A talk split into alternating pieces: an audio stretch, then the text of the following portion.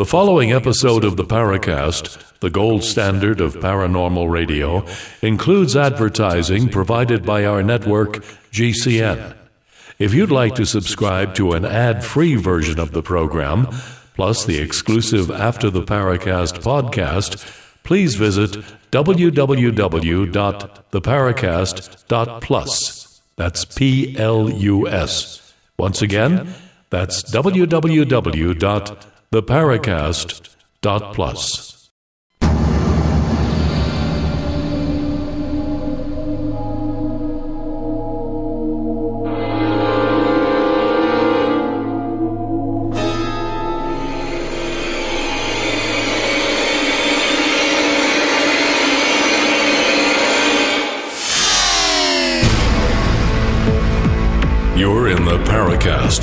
the gold standard of paranormal radio. And now, here's Gene Steinberg.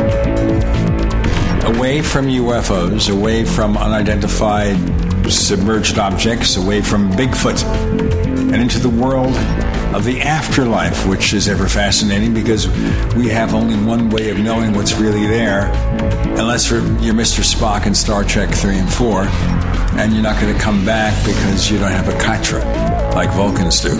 I don't know if Ron Yakovetti, our guest, knows what that was. Are you a Star Trek fan? I am peripherally, yeah. I'm not not a, I would not use the word Trekkie to describe myself because it would probably be uh, an affront to people who have uniforms in their closets. Well, of course, it might be the ears, but seriously speaking, it, well, in Star Trek 2, they killed off Spock. In Star Trek 3, they kind of bring him back by saying that he gave his katra or soul essence to Dr. McCoy. And now it has to be restored to Spock, and that's a complicated thing. Then there's a line in Star Trek IV The Voyage Home. Of course, Star Trek IV was directed by Leonard Nimoy. And there's a scene there, and this might begin our afterlife discussion with Ron, where Dr. McCoy says you've literally gone where no man has gone before, and he tries to elicit from Mr. Spock details of the experience. And Spock says back to him, Well, you, we lack a point of reference. And McCoy says, I'm paraphrasing here, I'm not reading the dialogue. You mean I have to be dead to know? And he says, Yes. So that's where we can begin. But how did you get involved in afterlife research, Ron? So I'm in New Jersey now, not the not to brag, but I'm in the in the Garden State, and they call it that because you're guarding your house and you're guarding your car and you're guarding your stuff. Um, uh, but, oh, by the way, he's also a stand-up comedian, so be aware of this. I was. I have been. I have been in those trenches. So I'm from New Jersey, which is where I am back living now. But at, at, the time I began doing anything with paranormal stuff, it was I was living in Los Angeles for 14 years. That was where I started doing it. Always fascinated, always fascinated. I even had a friend um, when I first began doing comedy who was a comedian slash parapsychologist. He didn't intermingle anything to do with either of those two areas whatsoever. Um, though I do think it made his speaking engagements much more engaging because he was very entertaining and brilliant. Named Peter Jordan. Um, ran into circles with Lloyd Auerbach, um, who's a very renowned uh, parapsychologist.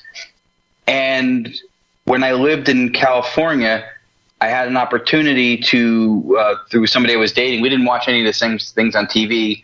We agreed on uh, on a ghost hunting show, started watching it, and then realized that a lot of the places that they had gone in some of the seasons that had just begun were uh, local to Southern California. And then look for when they had open to the public events, look for teams that were possibly open to new members. And that was where it got started for me. But I had a fascination with everything to do with ghosts and cryptids and aliens and everything, everything that would be a supernatural labeled thing. I, I was uh, enamored with as a child, and so this was an opportunity for me to put a foot into that world and see what it was like, and I took it. From there, did you at all look at other paranormal subjects such as UFOs, Bigfoot, etc.? I did. I never got into them uh, at a level of study or education that I have with um, communication and, and paranormal research. But I did um, on a tertiary level because I was fascinated with all those things. And and you know, flash forward now, there are uh, factions of study in everything under supernatural, including those things. But there are there are little hybrid groups, I guess, or, or hybrid factions of people who who believe that those areas of study are interconnected. That they and they do share commonalities to some of the traits that are uh, attributed to experiencers of ghosts and, and, UFOs and USOs and cryptid sightings. And some people think that's why you don't have any hard capture of a Bigfoot because it's interdimensional. And so there's a lot of crossover between those. I don't know how much, to what degree it's substantiated. I am friends with some cryptozoologists who are brilliant people, but there is a, there is a percentage of people who look at the whole landscape of all these things and think that there is some interconnectivity to the behavioral and the experiencing characteristics of those. What about uh, what about when you were a kid? You said that uh, you know you've been interested in uh, this kind of stuff since you were a kid. Did you have any uh, any experiences, any personal experiences that you know now later on you're like, wow, that was something. That that is not only one of my favorite questions now, but the way you asked it is is the, my favorite way to have it asked, and, and I'll tell you why. Is because a lot of people who do paranormal research had some kind of uh, what they call in, in creative writing an inciting incident, right? Something that happens that sets the whole journey or story off. I didn't have that. I had the fascination with it, but looking back, there are things that I remember. Um, one of which is in, I believe it's in my second book called ITC Technomancy, which speaks to when I was a kid, and my father was a musician, he's a drummer. I played for a number of years. We come from a family of musicians, and he was out playing a gig one night, and my sister, who's a, a year and change older than me, we were in our bedrooms on the third floor. The drums were in the basement, one level separating us, um, in a room that was mostly soundproof that my father had built, padded the walls. My mom was home watching TV, and I heard the drums playing. This happened more than once. I could hear rhythmic things coming from the instruments that were in that room. Now, I probably at that time, you know, because of things were not as openly mainstreamed to the degree they are now, um, not as much of the negative halo to it now, but back then, I probably just was a little bit in denial and probably frightened, as best I can remember, to just kind of, you know, pull the covers of protection over my head and ignore it and then live to sleep another day. So, but that, that was something that I look back on to answer the question specifically that I think probably had something supernatural to the fact that it happened, but I didn't put the pieces together at the time, nor did I uh, entertain ghosts and anything like that as an explanation for it back then. I did that was the thing I wanted to be true back then.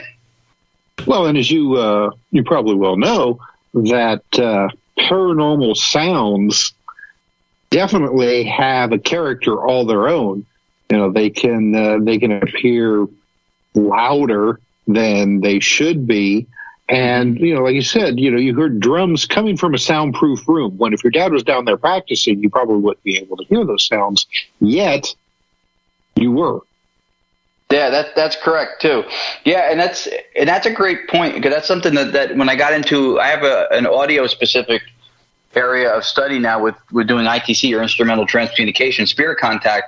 And in a lot of instances, what I tell people when I lecture is, is that the, at some point when the sound is recorded on our device, on our recorders, um, even if it's detectable to our ears, at some point it is at least in league with laws of physics or nature as we know them with regards to sound. But the origin of it is really where the paranormality is because we don't have a source. There's no explanation for where this sound originated, whether it's a vocal response. We've recorded doors slamming when we were in a room when there's no doors slamming, and not even every recorder captured the slamming of the door. Um, so the the most anomalous part of it for me is is the source of the the signal, like whatever it is that's being recorded or captured. Um, from where it comes is is the biggest mystery of it. To me, more so than even the fact that I capture something that shouldn't be there. How do you capture? Do you use a regular recording device with a mic or what? Yeah, for the most part, um, it's been captured. I mean, things have been captured on digital recorders, wire recorders, since since anything was able to record device, you know, any device were able to record sound. um, EVPs have through the ages been captured. Two priests in Italy captured the one father of the one of the two priests. His father came through saying his nickname. He recognized the voice on a wire recording of Gregorian chants. So anything that can capture sound can capture uh, anomalous vocals. For me, traditionally, if it's an EVP, electronic voice phenomenon session, it would be a variation of different digital recorders that I would use. We'll get into more of those details in a moment with Ron and Jane and Tim. You're in the Paracast.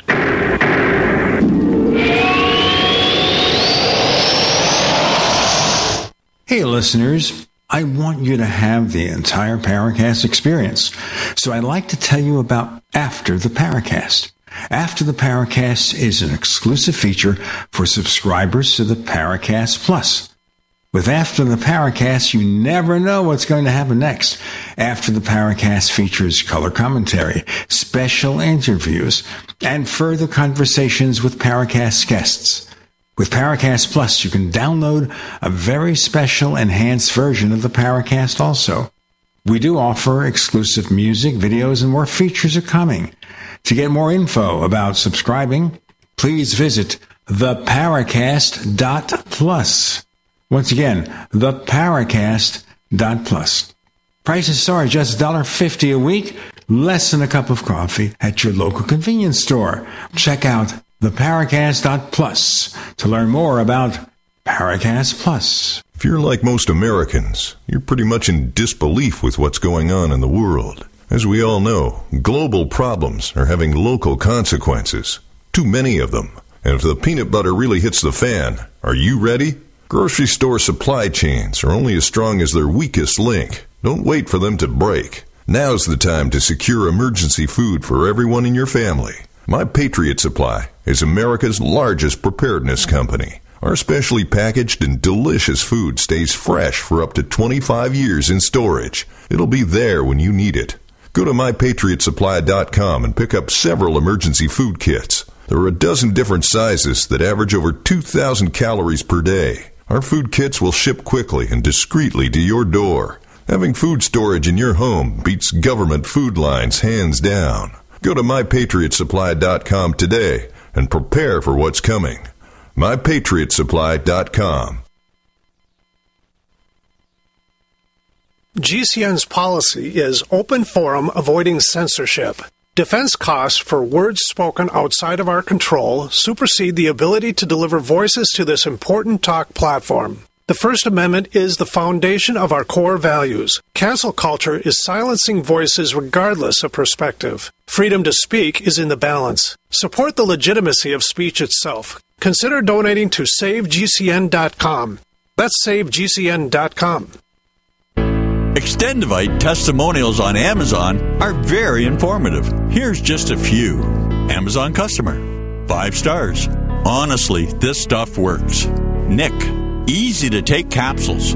For those who can't handle the liquid drops, easy to take Extendovite capsules do the same job. Karoka Fam works great. Like Extendovite very much. Seems to work as advertised. Thanks. Arlene, five stars. Love this product, Extendovite. Terry W., five stars. Can't say enough. Great product. Freya, five stars.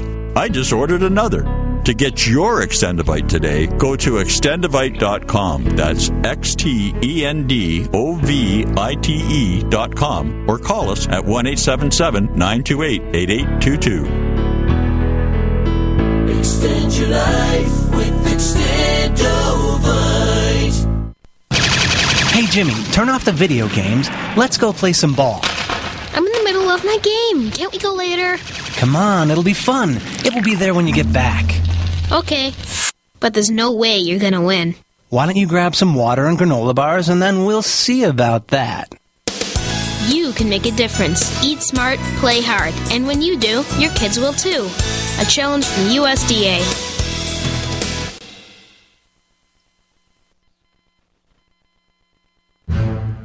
We'd like to hear from you. If you have a comment or question about the Paracast, send it to news at theparacast.com. That's news at theparacast.com. And don't forget to visit our famous Paracast community forums at forum.theparacast.com. Ron Yakovetti, talking about the afterlife, sounds from the afterlife. Now, when you record these sounds, and by the way, we'll have one or two included in the show. In the meantime, when you record these sounds, do you know they come from a specific location in terms of where you have to be to get them or what? No. And it's funny. One thing I like to point out, too, by the way, is that a lot of times you'll hear the afterlife and life after death used interchangeably.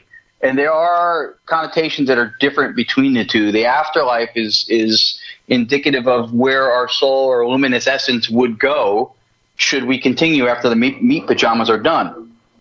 Life after death speaks to the continuity of us or our life force. So they're not exactly the same thing.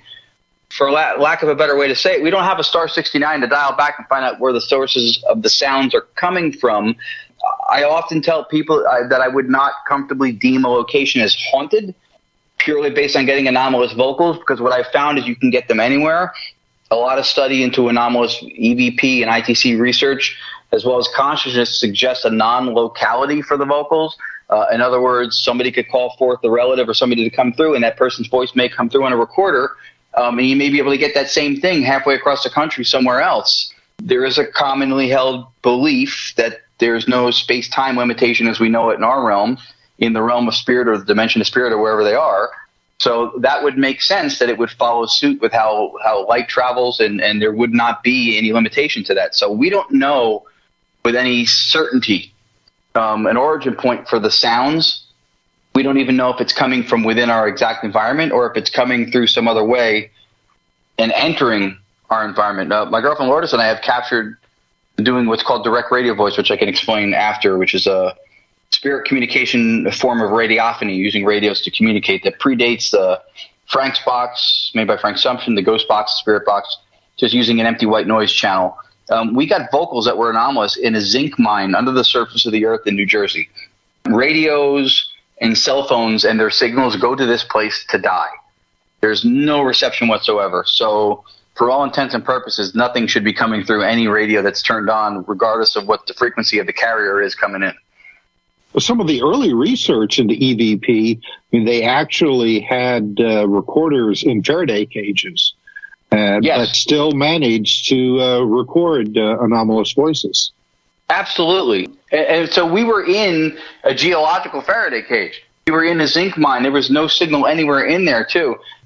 And interestingly, too, that a lot of times people who do ghost box or ITC research will take a Faraday pouch and they'll put it around a, a spirit box. And this is one of the things that I speak to because I think we need to take the time to learn from those people who came before us how they did it and why they did certain methodologies. So people will take a, a sweeping radio and they'll put it into a Faraday pouch to block RF signal, which is counterproductive to the methodology because it's supposed to be the randomization of sound fragments from the sweep that gives them something that has some tonality that we can detect to come through. So you're trying to block uh, a necessary ingredient in your process. Then they run uh, uh, a 3.5 connector out to an external speaker outside of the pouch from the radio. But now you've created an antenna. Okay, let's go to the background here because we're kind of in the middle of the story for people who aren't familiar with EVPs and things like that, strange sounds. Mm-hmm. What is the background? When did this begin, and how did they reach any conclusion it might have something to do with the afterlife?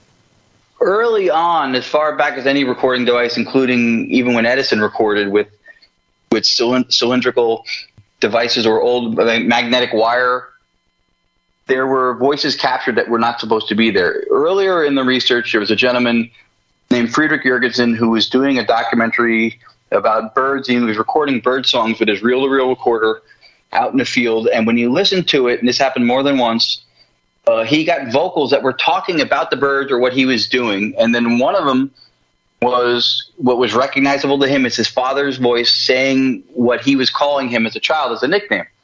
That was what kind of launched it in the modern area, the same way the the Fox sisters would be, who you would say would be responsible for launching the spiritual movement as we know it now. Jürgenson is him, um, Sarah Estep, was in the, the United States at the time. Jürgenson was in Europe. These were people whose work started catching the attention of other researchers. And then you had Konstantin Raudive, who was a Latvian psychologist. He studied under Carl Jung, who got involved with Jürgenson. And what happened in Europe, which was really cool back then, was a lot of these people collaborated. A lot of them got together. They shared knowledge, they shared process, they shared results, they cross analyzed. They came to a lot of the conclusions that the reason they thought this was afterlife was that they were getting vocal tonalities and messages that were personal, things that people would not have any way to have known. And, and that's even more impressive at a time when it was pre interwebs, right? There was no internet back then. So there was no way that certainly nobody was broadcasting on a radio frequency stuff that was personal to you or naming you or using your childhood nickname. And then voice tones, as well as vocals, when you record something anomalous, you can use audio software. You can do a voice print. You can match the words by saying them into the software. And if the spectrograph matches, you can vet that fact that you're hearing what you think you're hearing.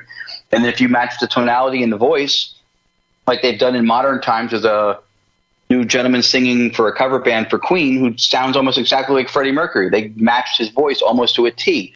So when you do stuff like that, it lends credence to the fact that you actually may be, even though you can't be on a shadow of a doubt because doubt will always fester, but you can you can speak to a high probability that there is an afterlife that you're connected to it. Um, I know an ITC researcher who recorded a voice on a ghost box session and he recognized the voice as a friend he hadn't talked to in like five years.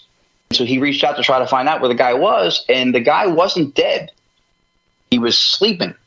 Now, this throws a whole curveball onto are we communicating with consciousness of both the living and or the deceased? So, you know, you're looking at the verticals of like astral travel or out of body experience where this person's voice, he matched it.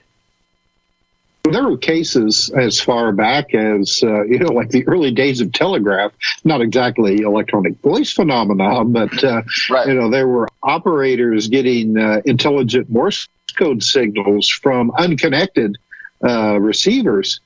I think it was like 1920 when the first telephone systems was installed in uh, Rio de Janeiro, Brazil. A doctor, and he, he wrote a book about his experiences, started receiving phone calls mm-hmm. from, you know, allegedly people who had passed on. Unfortunately, the book was never translated into English, so we only have, you know, a synopsis of those experiences. But, you know, we're dealing with a phenomenon that has been with us in one form or another, I think, as long as we've had electronic types of communications.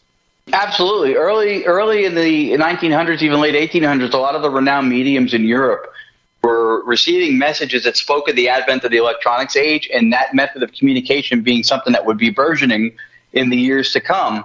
When those things, the wire recorders, the magnetic tape, and those things started coming onto the scene, people were starting to record voices that they should not have had. Let's okay. do a break. We've got Ron and Gene and Tim. Voices from Beyond, you're in. The Paracast.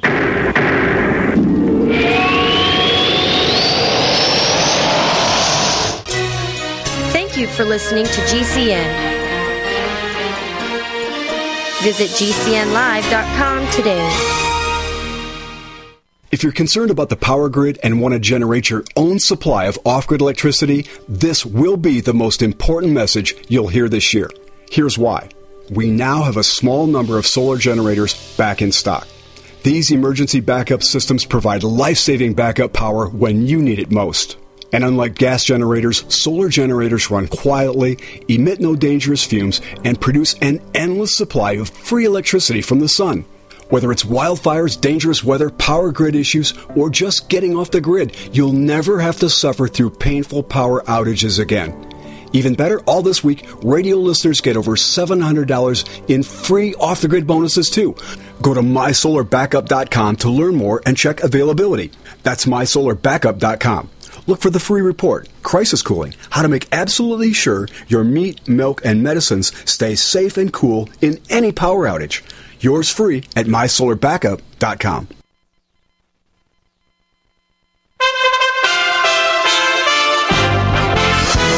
USA Radio News.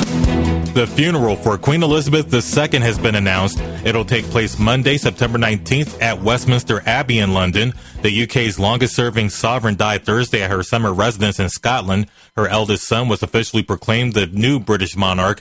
King Charles III officially ascended upon the death of his mother.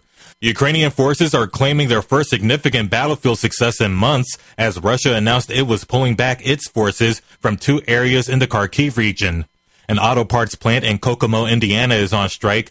Members of the UAW at the Stellantis casting plant are citing health and safety concerns as the cause of the strike. They make parts used in the powertrains of Chrysler, Dodge, Jeep, and Ram vehicles. The defense for fallen singer R. Kelly has rested in his federal trial. He's accused of fixing his 2008 state trial. I'm Kenneth Burns, USA Radio News. Hi, I'm your host, Smokey Cole Bear, filling in for Smokey because after 75 years of. Only you can prevent wildfires. Turns out there's much more to say. Nearly 90% of wildfires are caused by us humans being careless, dumping our used barbecue coals willy nilly. Guess the song was wrong. We did start the fire. That's why I respect Mother Nature and her trees, whether coniferous or new car scented. Brought to you by the U.S. Forest Service, your state forester, and the Ad Council. What kind of help does the IRS have for identity theft victims? If you suspect you're a victim of tax-related identity theft, go to irs.gov slash identity theft to learn how to prevent potential refund fraud and protect your tax account. At the IRS, combating tax-related identity theft is a top priority, and we are committed to prevention, detection, and assisting victims. And we're working with law enforcement to catch the criminals. For more info, go to irs.gov slash identity theft to learn what the IRS is doing to help protect you. Do you need to get your hands on some extra money right now? Maybe 25,000 or more? If you're a homeowner, now is a perfect time to get cash out while homes in many neighborhoods like yours have gone up in value. You can use the money for anything. It's yours. You can buy an investment property, pay off higher interest debt, or make home improvements. If you need 25,000, 50,000 or more, now is the time. Home values are up and so is your equity. We offer you a way to use it. No need to use your savings. Call New American Funding now and see how much cash out you can get. Call 800 721 2477. 800 721 2477. 800 721 2477. That's 800 721 2477. NMLS 6606. www.nmlsconsumeraccess.org. This is not an offer or commitment to lend. Subject to borrower and property qualifications. Not all borrowers will qualify. Terms and conditions apply. Equal housing opportunity. This is me, the Merciless. You are listening to the Paracast, the gold standard of paranormal radio, exactly according to my plan. Let me reassure people from the previous segment of the show Tim Swartz did not talk to us from the afterlife. That is not a ghostly voice, that is a voice of some sort. Okay, so obviously, in order to accept this logic, Ron, we have to say number one, there's an afterlife, some source from which these voices originate, especially if they come from people who are no longer here. I suppose, for the sake of argument, you can say, well, there's a multiverse out there, another universe, a parallel world where the equivalent person is still alive and communicating. Now, the messages themselves are they things that you can interact with? Hey, Uncle Abe, what's this? Where are you? So yes, and it's, it's funny that you mentioned that too, because there are schools of thought um, where people think it's either uh, multiverse or you know different timelines overlapping and such. So one of the interesting things is, from a scientific perspective, a lot of there are those who don't believe that methodology wise that string theory is really scientific in nature because you can't create a false positive. Any methodology to be scientific in nature has to be lending itself to, to having a false positive, and you can't do that with string theory. There's no way to test it. It is theoretical in its entirety. So there are instances that we personally have, my girlfriend Lourdes and I have had recordings where, where the voices that came through sounded like us. They sounded like us. And that was something that people have thrown out there going, maybe that's you in a different time, in the same space, alternate dimension. I mean, these things are very hard to prove, but they did sound in a couple of instances, they did sound like us. And they are absolutely, as traditional hauntings are, are declared where you have residual or intelligent. These are these are in most of the cases when we do our radio work, doing direct radio voice, which is born out of ITC. I mean, EVP research. They are responsive. They are answering us. We're saying who's here or what are we doing or specific questions or identifiers, and they are absolutely intelligent responses. So it is interactive. Now it's play the other side of the hand there, right? At the same token, when when ghost hunters are out in the field somewhere and they use a device and the word and the device spits out the word demon, they go, "Oh, it's a demon. There's a demon here." Just because something or somebody says something does not necessarily mean that that's an identification and that they're telling you who they are and what they are either. I could say astronaut doesn't mean I'm going to space tomorrow. You know what I mean? So you have to use a certain level of discernment and, and work with what you have and not try to create more narrative that makes sense with the level of evidence that you're talking about. Okay, let me ask you here about these voices. Do they suddenly start somewhere where someone starts hearing a voice and said, let's take out the recorder? What happens? How does this begin? That's a great question. There are what's called direct voices, or um, in the ghost hunting community, they would call it disembodied, when that's actually something you can faintly hear with your ear without the use of any kind of third party instrument like a recorder or a radio. And third party meaning not influenced by the individual or the operator or experiencer. For us specifically, when we do what's called radiophony, we're using radios to communicate um, and doing direct radio voice we don't turn it on because we're hearing things. We turn it on and we do regular sittings like mediums would do. Like they would have what they call a sitting instead of a session. We would do it as a routine for a little over three years. We had the same day, almost the exact same time every week, at least that time, if not another added day to it. To have like a schedule and a routine to create some kind of reliability in, in making contact. And that was what early researchers in Europe had suggested doing. We found that that actually helped the efficacy of the of the method of connecting faster, of getting uh, clear vocals to come through. Mediums may pick up things where they get messages or hear things or get visions, and then if they also use devices, they may opt to do that way. That pathway that you described is is certainly possible for some, but for us, we do it as a regular uh, collection or aggregation of, of data to see what we can get, and then try to look for trends in it and see if we can figure out what worked, what doesn't work uh, as more of a routine schedule. Not so much because we heard things in the moment, but those those instances happen. What's called again direct voice or disembodied. You may hear a vocal in an environment that has no source that you can discern. Just to let our listeners know, we've had three shows focusing on EVPs. Two featured Michael Esposito. Do you know him? I don't know. The name sounds very familiar, though. The other one was David Rountree. The two episodes okay. with Michael Esposito were October 17th, 2010, November 6th, 2016. The one with David Rountree was December 15th, 2013. The key here, of wow. course, is that we presented some of the recordings. I have to tell you that some of them didn't sound like a voice, they just sound like something that you could possibly interpret if you did a little thinking, or maybe it's a cosmic Rorschach test. It seems to be a voice, but it's not clearly a voice. So I don't right. know. We'll have listen to what you have to present and get another opinion about that. But the question I would have here is that does it have to be in a specific type of location, like a haunted house? No, definitely not. That's that's the thing I was saying earlier that I have found that I would not consider any location haunted purely on the fact that you can get anomalous vocals because I've been able to get them everywhere I've set up to run direct radio voice. Um, again, if you're talking about a, a, spirit realm or dimensional area where whichever it, it in fact ends up being, I guess we find out when we get there.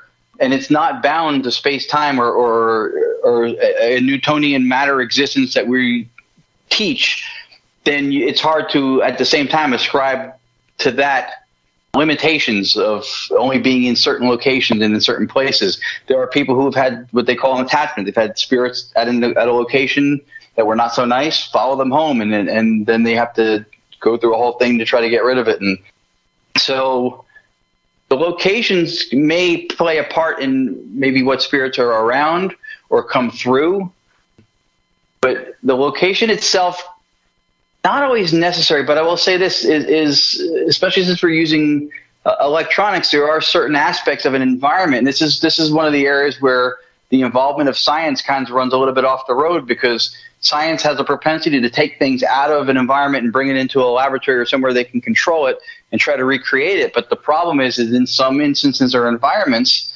the factors that could be facilitating the anomalies are inherent to the environment.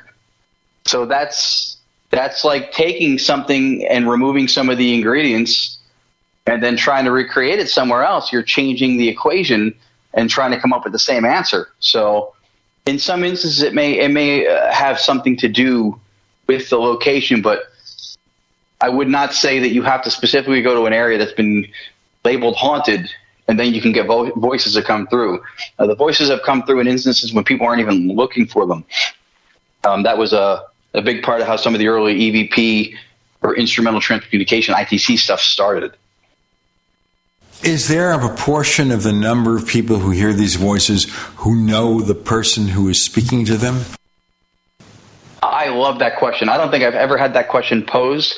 Um, I would love to see the data on that. I think, I think from from an academic standpoint, that kind of a question would would would segregate two different audiences. I think you'd have you'd have one where you thought were you know wishful thinking, uh, pareidolia, hearing what you want to hear, trying to create the narrative around something, and then you would have the other ones like some of the ones I described before when they matched the voice, when they were identifying things that they should have no business knowing, coming out of a radio or coming out of thin air and going onto a recorder. When it's arguable, it's very difficult to debunk the fact that that should not have ever been captured the way that it was done. Um, so I would say that that's probably it would probably be a dividing question for a, a lot of people. I have a, an instance where uh, less than a year ago at a, an investigation I was invited to in Vernon, New Jersey, where I was running direct radio voice, which is just people know the ghost boxes or the spirit boxes. They sweep through the radio frequencies at different speeds, forward, backwards. Um, direct radio voice predates that. It's just an empty white noise, barren frequency, long wave, short wave, medium wave. Um, and it's just literally just the empty frequency. Let's do and, our break here. We have more to come with Ron Yakovetti. Spirit Voices with Gene, Ron, and Tim. You're in the Paracast.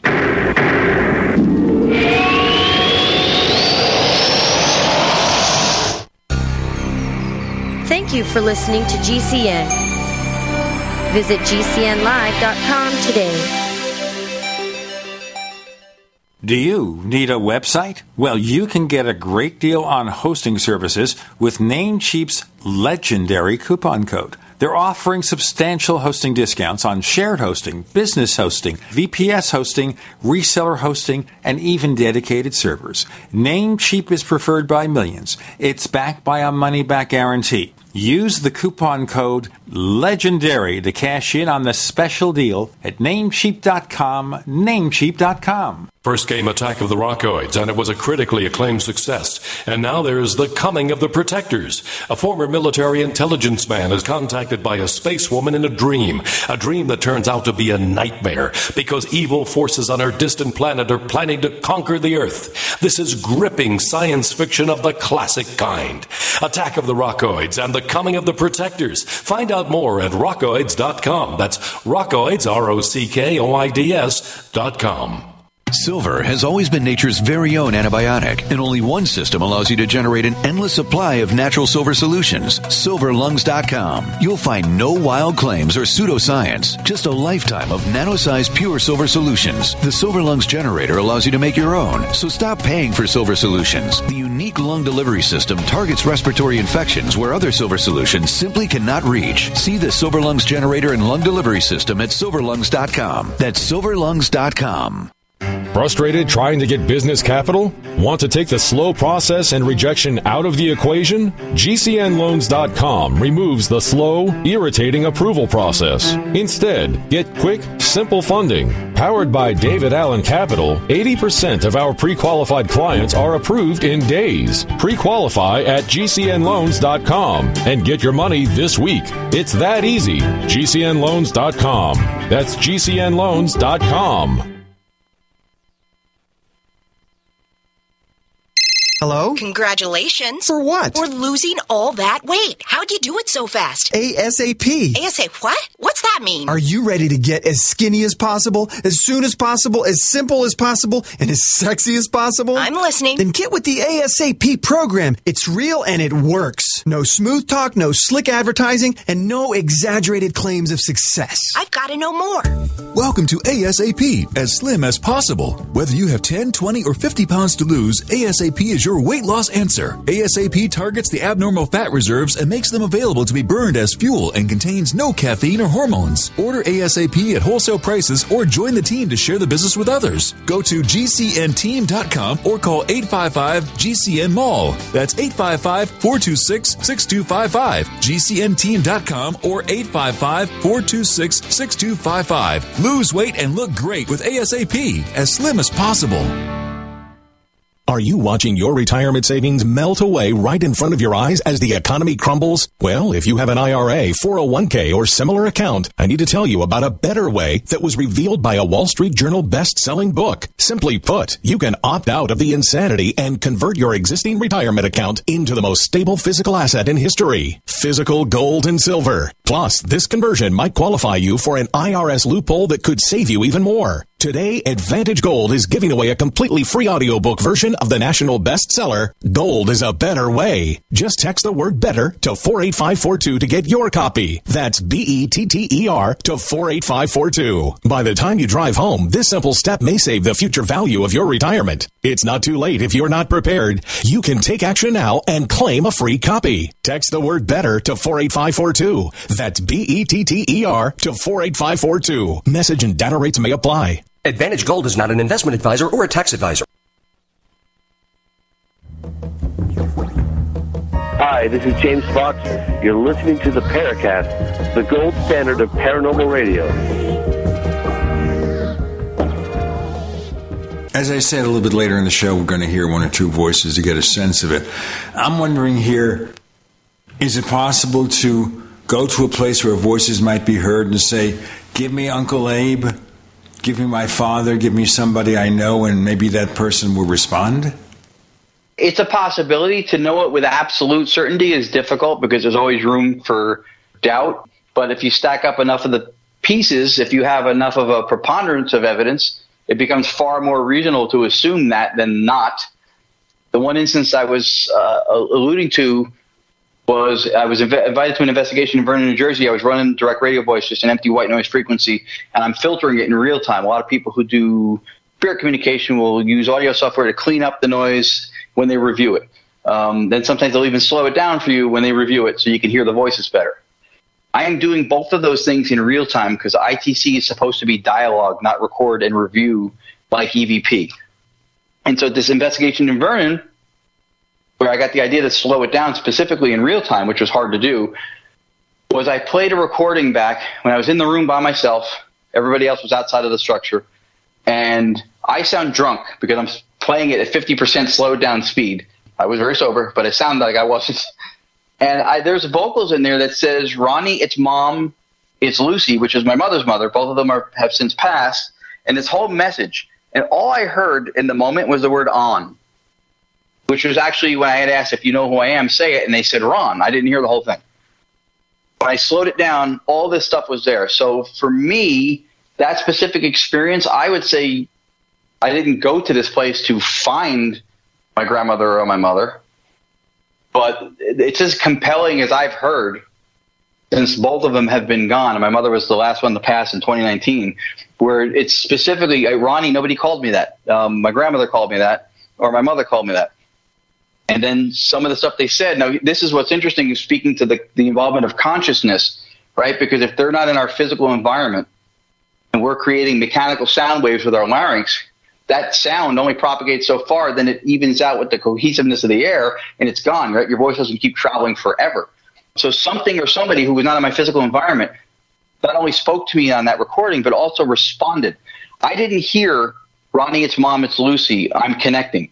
I didn't hear that. The next thing I said after that paused was, Is my mother going to be with me tonight? And then the female says, Yes, you're lucky.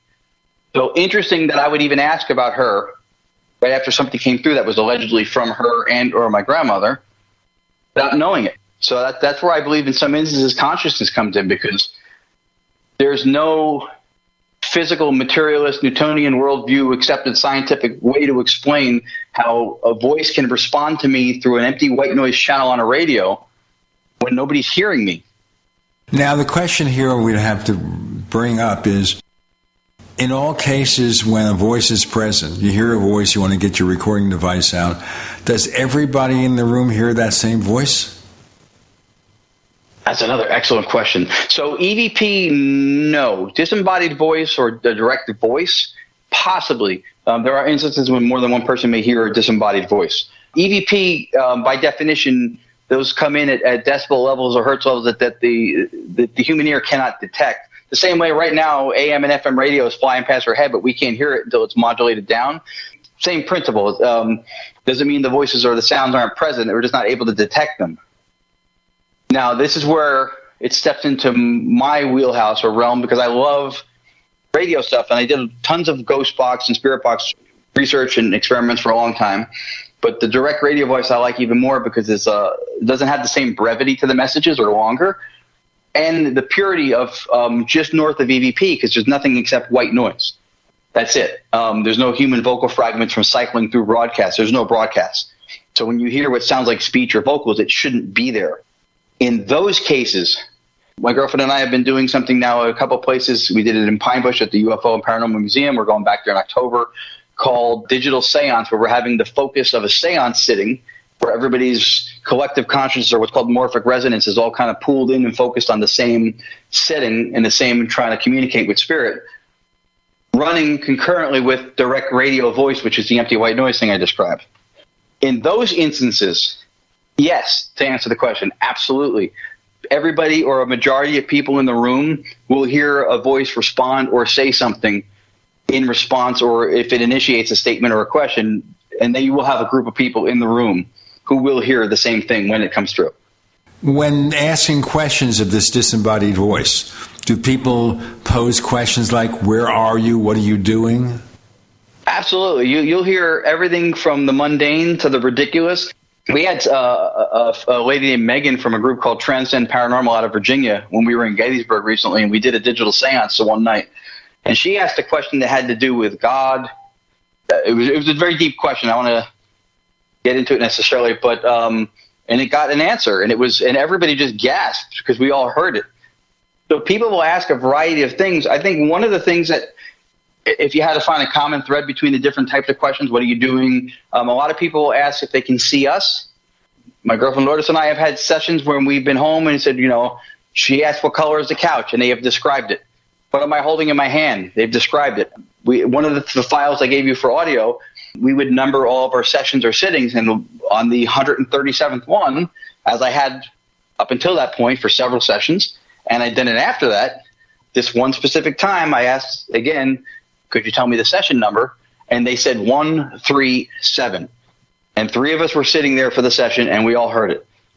So I think removal of self doubt, because we all have a, le- a level of, of, of skeptic or criticism within us, which is normal and healthy to have. And so I think a lot of times we look into, we're looking to quelch that a little bit. We're looking to satisfy that, which for some people is a little bit more insatiable, but we're looking to satisfy that curiosity, that skepticism by defying what we are taught is plausible or possible, which is you really, for all intents and purposes, should not be speaking to a radio that's only a receiver, not a transceiver, in a room that's closed and they get a response out of it. That really shouldn't happen. So, some of those types of questions that you mentioned, um, people will ask in hopes of getting something back, which will to them satisfy the question of whether or not we're actually making contact with another realm or dimension or whatever it is. And when you get the answer, it's really hard. It's really hard to think you're not. Has any of this information been submitted to skeptics with the obvious question, "Hey, how do you explain this?" Yes, and um, and I love that you asked me that because one of the things I'm huge on, especially when I lecture, is using terminology and knowing what the words mean. And I'm not talking from an, uh, an education or intellectual snooty kind of a, like, you know, don't you know what transmission means? I don't mean that. I mean using like jargon or terminology, a skeptic, by definition, wants the truth. They want absolution. They are open minded to whatever is possible and anything is possible. They just want to know the truth. In the paranormal field, this title has been hijacked by people who don't believe anything is paranormal. They don't think it's possible. They think it's all pareidolia. We're all tricking ourselves. It's all wishful thinking. It's all sound artifacts that sound like words, and we're making up what we want to hear and creating narratives. And that's not a skeptic. That's a believer. The believer is what we call the people who think everything's a ghost. But truth be told, if anybody thinks nothing is paranormal and if somebody thinks everything is paranormal, they are the same thing. They are believers. They're just opposing paradigms, but both of those are believers. So the reason I bring that up is because to answer the question, when you put this stuff in front of somebody, the thing that will trump any level of education, any academic or scientific background, or for people who have just tons of field experience doing experiments with everything from run of the mill ghost boxes to really high tech stuff, bias, if in the driver's seat, governs everything. It governs everything. There are people who will, in the face of irrefutable, undeniable vocals or anomalies that have been vetted, still won't accept. I, I, I would say there's people, if, if Bigfoot handed them their car keys, they wouldn't believe in them because they have a, a vested position. They, they, they have a bias that governs either their their role in the field, if they're known as something that's a skeptic, or if they have a career that they feel might be, you know would be tarnished if people knew that they were into this stuff.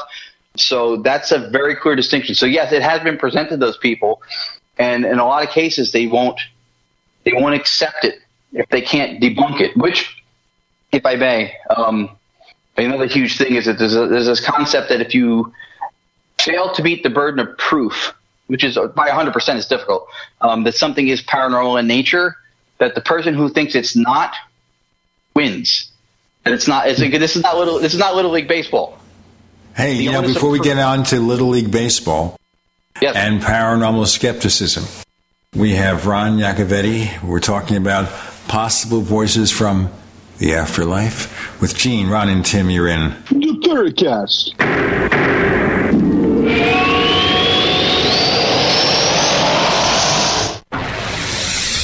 You are listening to GCN. Visit GCNlive.com today. Hey, listeners. I want you to have the entire Paracast experience. So I'd like to tell you about After the Paracast. After the Paracast is an exclusive feature for subscribers to the Paracast Plus. With After the Paracast, you never know what's going to happen next. After the Paracast features color commentary, special interviews, and further conversations with Paracast guests. With Paracast Plus, you can download a very special enhanced version of the Paracast also. We do offer exclusive music, videos, and more features are coming. To get more info about subscribing, please visit theparacast.plus. Once again, theparacast.plus. Prices start just $1.50 a week, less than a cup of coffee at your local convenience store. Check out theparacast.plus to learn more about Paracast Plus. My name is Stephen Heuer. In 1976, when I was 15 years of age, I was poisoned from two mercury dental fillings. The mercury came off these fillings in such high amounts that I went from having excellent health to having chronic constipation and candida overgrowth. I could barely eat any food for four years, which resulted in adrenal exhaustion by the age of 20. Despite years of diet experimentation, juice fasting, and intestinal cleansing, it was not until I took certain prescription sulfur amino acids that I healed my eliminatory function and eliminated my candida overgrowth. Later, it was not until I began to consume green Green Meadow Way that I eliminated my mercury burden 100%. Had Green Meadow Way existed in 1976, I could have healed my gut and body decades earlier. Green Meadow Way supplies a very high concentration of the sulfur amino acids needed to fuel glutathione production. Glutathione removes mercury and virtually all other toxins from the body. Set your body free from the burden of heavy metals and environmental toxins with Green Meadow Way. To order, go to bestwayprotein.net. That's bestwayprotein.net or call 888 988 3325.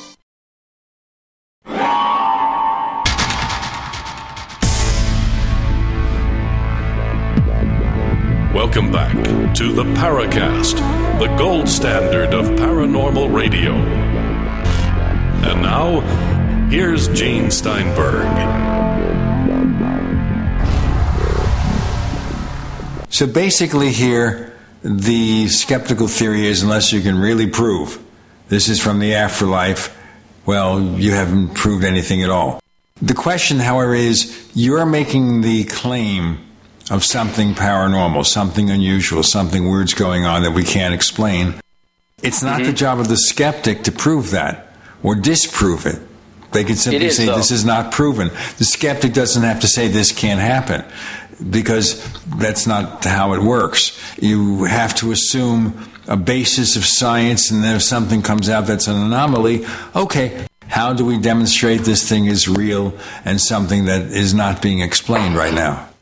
One of the one of the problems with with following it is that that follows a, a very materialist worldview, older Newtonian belief. You know, if you can't see it, touch it, feel it, it doesn't exist. Um, That's not saying it doesn't exist. What I'm saying is something exists, but how can we assume it is that, and not something else? Ah, well, I mean, in most cases, you're looking at preponderance of evidence to try to decide what most probably seems like what it is you're encountering or experiencing.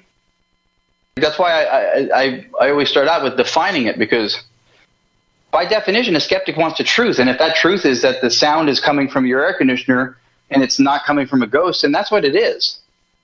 But when the mind is closed to the possibility of it being something that is not your core belief, that is where you run into to bias and not to process. Because there are people who are skeptics in the field who will say that the, the burden of proof is on the person staking the claim. Right? So I say this piece of audio evidence is paranormal, I have the burden of proof. That's true. But there's only three possible positions when it comes to a piece of evidence. Only three. It is paranormal, it's not paranormal, and I don't know. Now, if it's I don't know, then even if I think it's a ghost and you think it's I don't know, we're still in agreement. It's anomalous, right? You don't know, I don't know, but I think it's a ghost. To say that it's a ghost, Ron, we have mm-hmm. to demonstrate there are ghosts. And then we could look at what ghosts might do. We have to demonstrate there's an afterlife. Because even if someone claims to be your dead Uncle Abe, I keep mentioning Uncle Abe because he was a fascinating guy and I'd love to talk to him. He's been dead for 40 years. But the key here is even if that person says, I am Uncle Abe, how do I know that's something from the afterlife and it's Uncle Abe there communicating it with me? It might be somebody who knows me and comes up with that. It might be a force that can create this by reading you, by understanding, oh, you have an Uncle Abe you'd like to talk to, or your brother Wally, or somebody that you like. It doesn't mean there's an afterlife because, again, to quote Mr. Spock, we'd lack a frame of reference for someone from the afterlife because we'd have to be dead to find out what it really is. Yes, for the most part, I, I, I agree. But so the, the thing is, is that it's not the debate is not whether or not it's it's a ghost and to prove that it's Uncle Abe. Because even when I referenced the, piece of audio that I believe could very well have been my mother, I don't say with certainty that I know that it is because I cannot, beyond the shadow of a doubt, prove that it is. Though if you voice, print, and match a vocal tonality, you've got a lot stronger case in saying something like that. But what I'm what I'm saying is is that even those other possibilities for what you described, those are still anomalous. Those still don't fall under the materialist view of, of sound and matter and how things only work pertaining to the laws of, of standard physics. It's outside of that. So if it's an entity or something's reading you and it's not Uncle but it says it is, like the example I said when something says demon, but it's not necessarily a demon just because it says the word, that's all true. But that's the, the, the argument is that it's it's anomalous that it's not the operator or the person thinking wishful thinking tricking themselves you know identifying artifacts of sound as words when you can there are steps that can be taken to vet the authenticity of the words what they're saying and the tonalities the decibel levels being something the human vocal tract can't do that one that i slowed down to 50% i don't care if the person's an auctioneer on cocaine they can't speak that fast and enunciate at the speed these voices came in when they were in real time you see, that's, one thing I don't understand. I don't understand that, Ron. Why some voices appear to be at normal speed, Others Mm-hmm. require doing something funky with the recording to find the voice.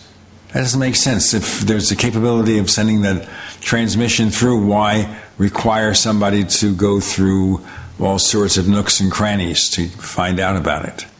Well, it might not be a requirement as much as it might just be an, uh, an issue of circumstance too. The the process of trying to connect that way it was uh, was termed uh, temporal synchronization. You've you've got two different realms or dimensions or whatever it is. You have a physical space that is not the same, if it's another physical space even. Now look at how difficult that can be when we have line of sight transmission with a cell phone. I, can't always get somebody on the phone that I want to because they might not have signal. I might not have signal. Sometimes the device glitches out. So circumstances, environmental or even technical, if it's a device, can play a part in that. So it might not be that they're doing that. One of the things that I think is a possibility is that these voices are coming to us using the wave functions of light. Photons have wave functionality. When it interacts with something, it collapses and becomes particle. I think that could be part of it or zero point energy because of these things, like we got voices in the mine, that's not RF signal. There's no carrier wave getting down into the surface, under the surface of the earth in a zinc mine. So somehow a voice came through the radio that got into that environment. It's got to be on a quantum level. It's got to be on something that's deeper than that. So I don't know that it's by design or maybe just by process, by however these things, whether they're thought forms or if there is some kind of tech in another dimension, they just come through faster. That is one of the reasons that, like Verizon Fios, for example, uses fiber optics. It's glass, data transmission over glass is using light. It travels faster and more efficiently. You don't have the degradation that you get from vibration or heat with coax and wire and metal. Well, I'm certainly trying to understand how this works, how this particular system works. So all basically, when we suggest it may be from the afterlife or maybe Uh-huh. a ghost voice, we're being convenient in saying that. We don't know where it's from, but for various reasons, we can say, well, this is Uncle Abe, therefore it's from the afterlife because he's dead. This is a voice after seeing a ghost, therefore it must be the ghost. Yeah, I mean we're using we're using things to label or to categorize things that we're familiar with. The same way ancients would have said, you know, chariots flying through the sky, which now ancient aliens theorists think are flying saucers or ships. You're, we're using the jargon or the terminology or the vernacular of our time to try to describe or categorize things that are happening. One of the things that makes people a little bit more definitive on the Uncle Abe or whatever it is, is when there's proprietary information when specific, this has happened through mediums, it has happened through the radios. Um, when information is passed along that is very specific, that is, is authenticated after the fact, that answers a question in real time that should not have been possible. Those things, it, again, it doesn't speak to 100% that that's the person who it is because in the studies of consciousness, they think that there's, you know, or if you look at what uh, the Akashic records, and there's the whole what's called morphic resonance that all things living, past, present, future, are like the Force in Star Wars, interconnected, and everything's out there. So it's possible that things that Uncle Abe would have only known might be accessible to other spirits who are able to come through, or entities, or whatever they are. So it doesn't 100% prove it, but those instances, for those of us who who do the research, it, it levels it up because it's a little bit more proof worthy when something is that specific or that proprietary and, and they and somehow whoever it is coming through knows it. So if you hear from my Uncle Abe, these are the questions to ask. what is your full name? What is your full name? Uh-huh. And what was your main profession when you went to work? What I was your. I profession? actually, I might think. a Pardon? I might actually do a radio sitting tonight. Um, we do them all the time, like I said. So I may I may ask and see if I can get those for you. Who knows? Well, yes, I want you to tell me like what his full name was, because I'm not identifying that. Some of it might be obvious, but what his full name was and what his profession was. What did he do for work? And those are two simple questions to answer if you are in touch with him. And he died, what, 40 years ago? So he's had plenty of time to work this out. We got more time to work it out with Ron Yakovetti, with Gene and Tim. You're in. The podcast.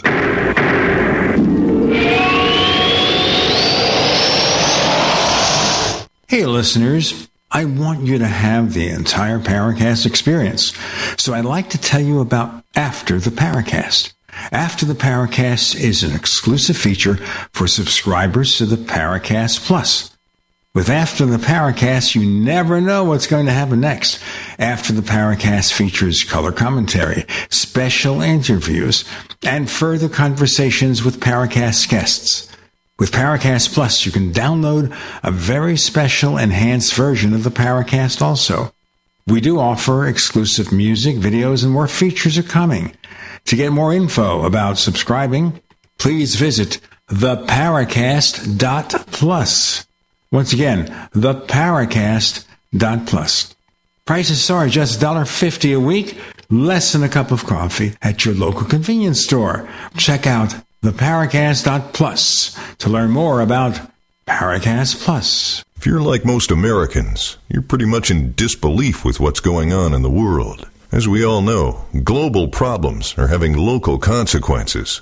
Too many of them. And if the peanut butter really hits the fan, are you ready? Grocery store supply chains are only as strong as their weakest link. Don't wait for them to break. Now's the time to secure emergency food for everyone in your family. My Patriot Supply is America's largest preparedness company. Our specially packaged and delicious food stays fresh for up to 25 years in storage. It'll be there when you need it. Go to mypatriotsupply.com and pick up several emergency food kits. There are a dozen different sizes that average over 2,000 calories per day. Our food kits will ship quickly and discreetly to your door. Having food storage in your home beats government food lines hands down. Go to mypatriotsupply.com today and prepare for what's coming. mypatriotsupply.com. Complement your health with hemp derived cannabinoid oil. We've always believed that the closer to Earth, the better it is for our bodies. Our hemp derived cannabinoid oil is phytocannabinoid rich, full spectrum, and organically grown. Finally, hemp made easy, clean, and effective. GCNhemp.com or call 877 878 4203. That's right, we cut through the red tape. It's now available at GCNhemp.com or call 877 878 4203. Hi, I'm Dr. Joel Wallach, the Dead Doctors Don't Lie guy, formerly Air Force Lieutenant Colonel, Air National Guard and Reservist. I'm looking for veterans, active duty military personnel to join the 90 for Life crusade to save America. She needs your skills, courage, and loyalty more than ever. Contact GCNteam.com. Because of the financial and healthcare collapse, veterans are currently struggling finding jobs. Frustrated looking for a job? Change your tactics. Join the 90 for Life crusade to save America. Start a healthcare business with FDI Longevity 90 for Life crusade. Contact GCNteam.com immediately. We're looking for military specialists who can use a computer and communicate information and execute a battle plan. Join the admirals, Navy SEALs, Marines, pilots, Army officers, military police, sheriffs, police officers, firemen, and first responders already enrolled in the 90 for Life Crusade. Contact GCNteam.com now. FDI Longevity will help you apply your military skills to the task of saving America through health and financial programs. Contact GCNteam.com. Enlist in GCNteam.com and save America. Did you get a call or message that mentioned Social Security that made you feel threatened or scared? That is not the Social Security Administration. Social Security will not threaten you, press you for personal information, or demand instant payment. Social Security does not accept payments by gift card, prepaid debit card, internet currency, or by mailing cash. Criminals use these forms of payment because they are hard to trace. Don't fall for it. Hang up, ignore them. Report this criminal activity to oig.ssa.gov.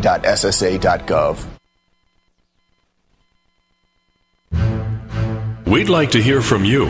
If you have a comment or question about the Paracast, send it to news at theparacast.com. That's news at theparacast.com. And don't forget to visit our famous Paracast community forums at forum.theparacast.com.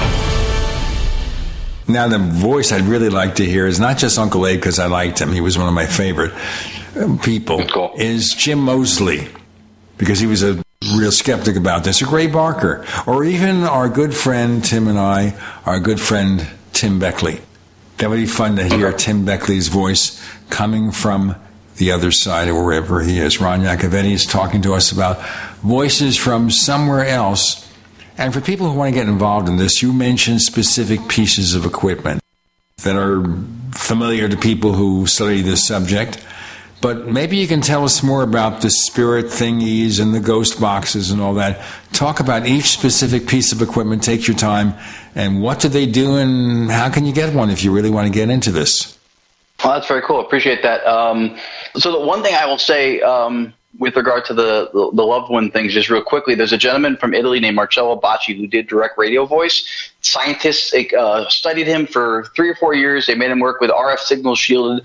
They made him work with his radio open. He's using an old vacuum tube radio. They took the tubes out. He was getting real time dialogue like we're talking out of an old vacuum tube radio. And one of the things that he did, he had parents who had lost children at a young age come to his sittings in Grosseto, Italy regularly. And he would, they would, parents would hear the voices of the children and they would say things that were specific or proprietary to that person. And he would provide closure and solace to a lot of people. That is one of the biggest things I love about doing what I'm doing with it right now. We've had uh, several instances when we've had people feel like they've connected with a loved one and uh, you're not trying to prove it to them, but if they're having that experience and something positive comes out of it for them, that's awesome. To get to the question, ITC is using a third party instrument or a radio. The difference instrumental transcommunication versus EVP again is it's not record and review. It's meant to be dialogue. It was um, for people who want to know where the science is in this stuff physicist, Dr. Ernst Senkowski in Germany. He's the one that came up with the term ITC. He did it in the 1990s, um, even though EVP has been around much longer, to delineate between record and review and dialogue in the moment. In the United States, domestically, the Frank's box made by Frank Sumption, um, which cycles through or sweeps, as they say, through AM or FM frequencies um, at varying speeds to give random phonemes or allophones, little fragments of sound, to spirit, which is people believe just an energy form. They don't have a larynx or vocal cords, so that they can create vibratory toned words that we can hear and we can have contact. That is what is most prevalent on TV. You can go to websites, you can buy spirit boxes, they're called. Um, you can find builders like uh, Stephen Katie Halte, Katie and Katie Safford, Austin Maynard, Jay Prather. These are people who make custom ghost boxes that are sweeping radios that are phenomenal. They're great devices. The methodology does seem to yield results. What Lourdes and I do here is not really prevalent in the United States. You don't see it on TV. It predates that method. Um, it was uh, transitional almost between EVP and the ghost boxes. In between those two phases, using the empty white noise channel, which was meant to support audio during EVP to make the EVPs more detectable for recorders. And then through that, direct radio voice was born, which is what the gentleman Marcello Bacci did in Italy. To do direct radio voice, all you need is a world band radio. You can get an AM, FM with long, short, medium wave radio. You put it on an empty channel and literally do that the same day and record it. And it, it will be a crawl in the beginning because it is not, you know, your cell phone carrier who's conveniently taking your money to connect you with your friends and loved ones on social media and otherwise every day. It is a different thing that you're trying to do. It is a fantastical thing to try to connect to, whether it's afterlife or a realm of spirit or whatever it is. And it is, academically speaking, a more accepted form of spirit contact or the attempt to have spirit contact because it is an empty white noise frequency. What we think from a scientific or sound properties, um, for lack of a better way to say it, uh, explanation is something called stochastic resonance because within pure white noise, there's a, a whole cacophony of, of, varying frequencies. When a source signal, or in this case, the voice of spirit or ghost or whatever it is, when a source signal, when something enters into the white noise and resonates with one of those frequencies, those two frequencies embolden each other but not the white noise. So you have a greater signal to noise ratio, making what was not detectable before now detectable, whether it's to a device or possibly to your ear. And then what we do with direct radio voice, we've taken an, uh, a technological spin. So we're using the pure white noise, and I'm using an audio software, and I'm filtering it in real time where people clean up their ghost boxes or stuff in review. Um, I'm cleaning it up in real time. I'm using an artificial intelligence that looks for speech. So you can't use a ghost box or anything that has human vocals, even fragmented, because you'd be putting into the equation what you're hoping to find in it.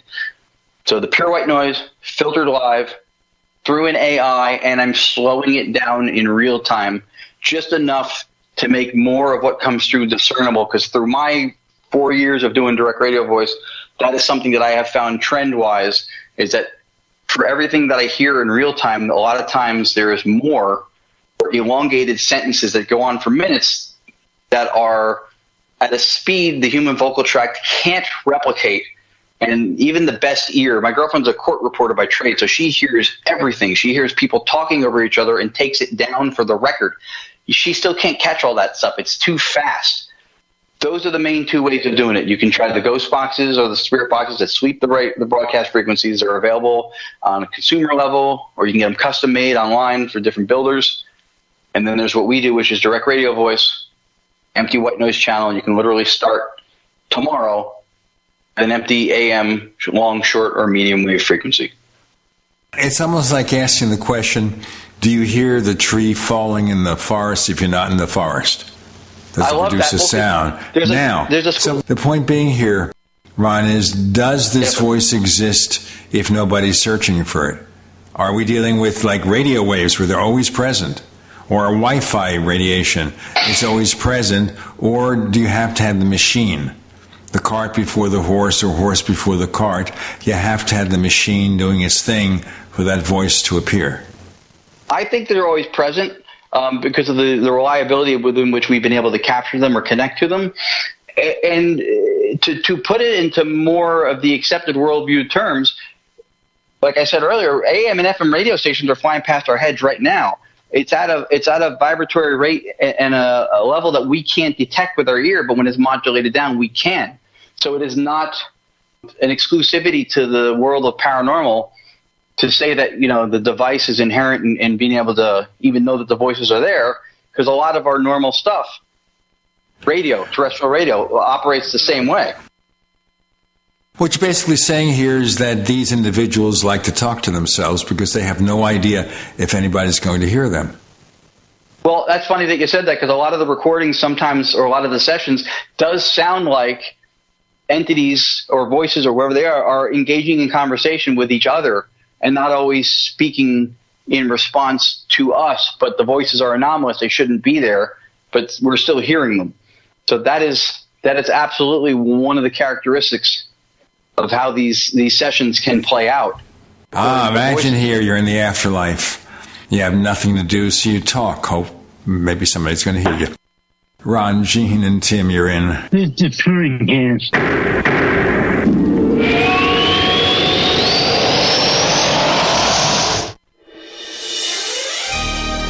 Thank you for listening to GCN. Be sure to visit GCNlive.com today.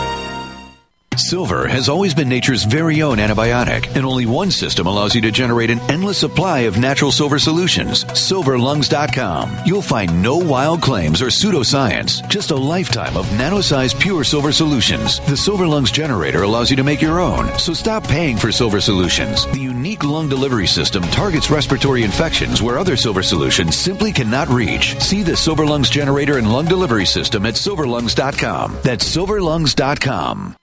No other network provides the level of customer service we do. When it comes to radio advertising, we are your one stop shop. And no matter how big or small your business is, we can help. Email us and advertise at GCNlive.com. And an experienced advertising executive will help you take the first step towards driving more customers to your business or website. Advertise at GCNlive.com. Easy, affordable, effective.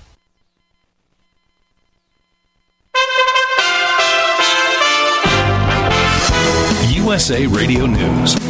The funeral for Queen Elizabeth II has been announced. It'll take place Monday, September 19th at Westminster Abbey in London. The UK's longest serving sovereign died Thursday at her summer residence in Scotland. Her eldest son was officially proclaimed the new British monarch.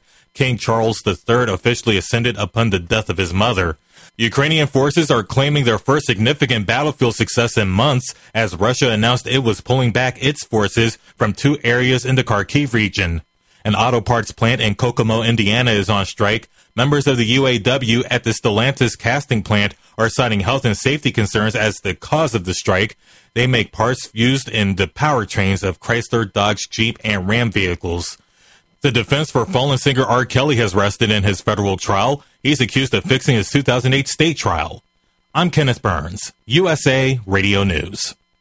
Stop aging now. Restore those joints. Boost your strength. Because it's official. NutriMedical has released the most exciting, powerful anti-aging supplement on the market. Dr. Bill Deagle's Red Deer Velvet DR has been approved by the U.S. Patent Office. Imagine stem cell rejuvenation all in one capsule without huge expense. Dr. Bill MD discovered that as an unborn baby grows in the mother's womb, he or she does not deteriorate or physically age. Red Deer Velvet DR, like the uterus, provides 300 biomolecules and six hormones protected in one special DR capsule that delivers lipid packages directly into your circulation. This patented technology bypasses the stomach and is released into the small bowel unaltered by digestive enzymes and stomach acid. Remember, Red Deer Velvet DR. Improve endurance, stimulate your immune system, increase learning ability, and even improve sexual libido with Red Deer Velvet DR. Click NutriMedical.com. That's N-U-T-R-I Medical.com. Or call toll free 888-212-8871 and get on the road to a newer, rejuvenated, happier you.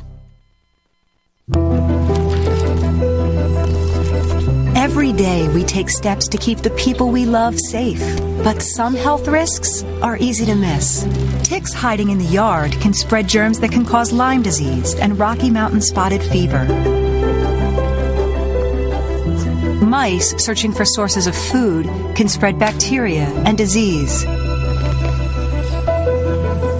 Mosquitoes breed in standing water and can transmit illnesses like West Nile virus and Zika virus. Cockroaches are drawn to water in the home and can leave behind allergens that trigger asthma attacks. Stinging insects attack in defense of their nests and send more than half a million people to the emergency room every year. Household pests are a threat to our health. Learn what you can do to protect your family at pestworld.org.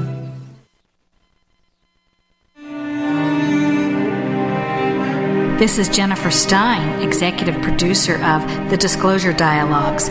You're listening to The Paracast, the gold standard of paranormal radio.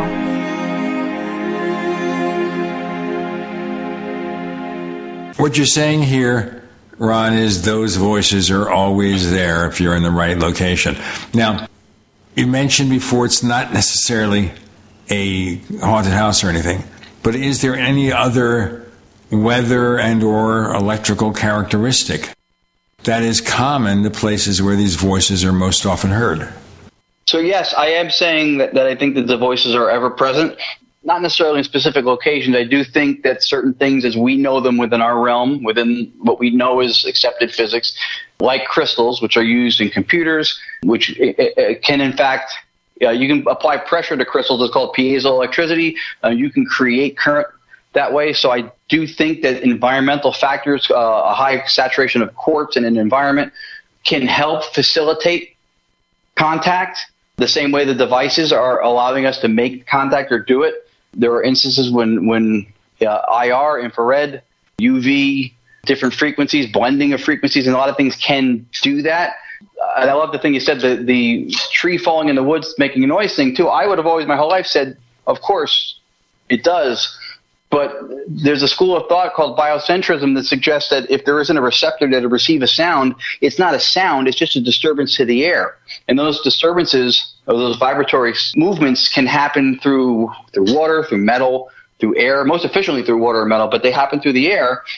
And it becomes a sound when it hits a receptor, which is the ear or the device, and then you have something that has a level of, of, of tonality to it or that's detectable at that point. I think ever present. Like right now, there's radio stations that are happening around me. Unless I use something that allows me to connect to them, I don't hear them, but they're still there. You talked about in the uh, previous segment the uh, Italian gentleman uh, Bhatti. There's a really well done documentary on YouTube that our listeners can look up, and there's some some really excellent examples of the conversations that he picked up using his uh, old, very old fashioned vacuum tube shortwave radio. And you have to realize that this was a receiver. Yeah, it wasn't a receiver and a tr- transmitter. It was just a receiver.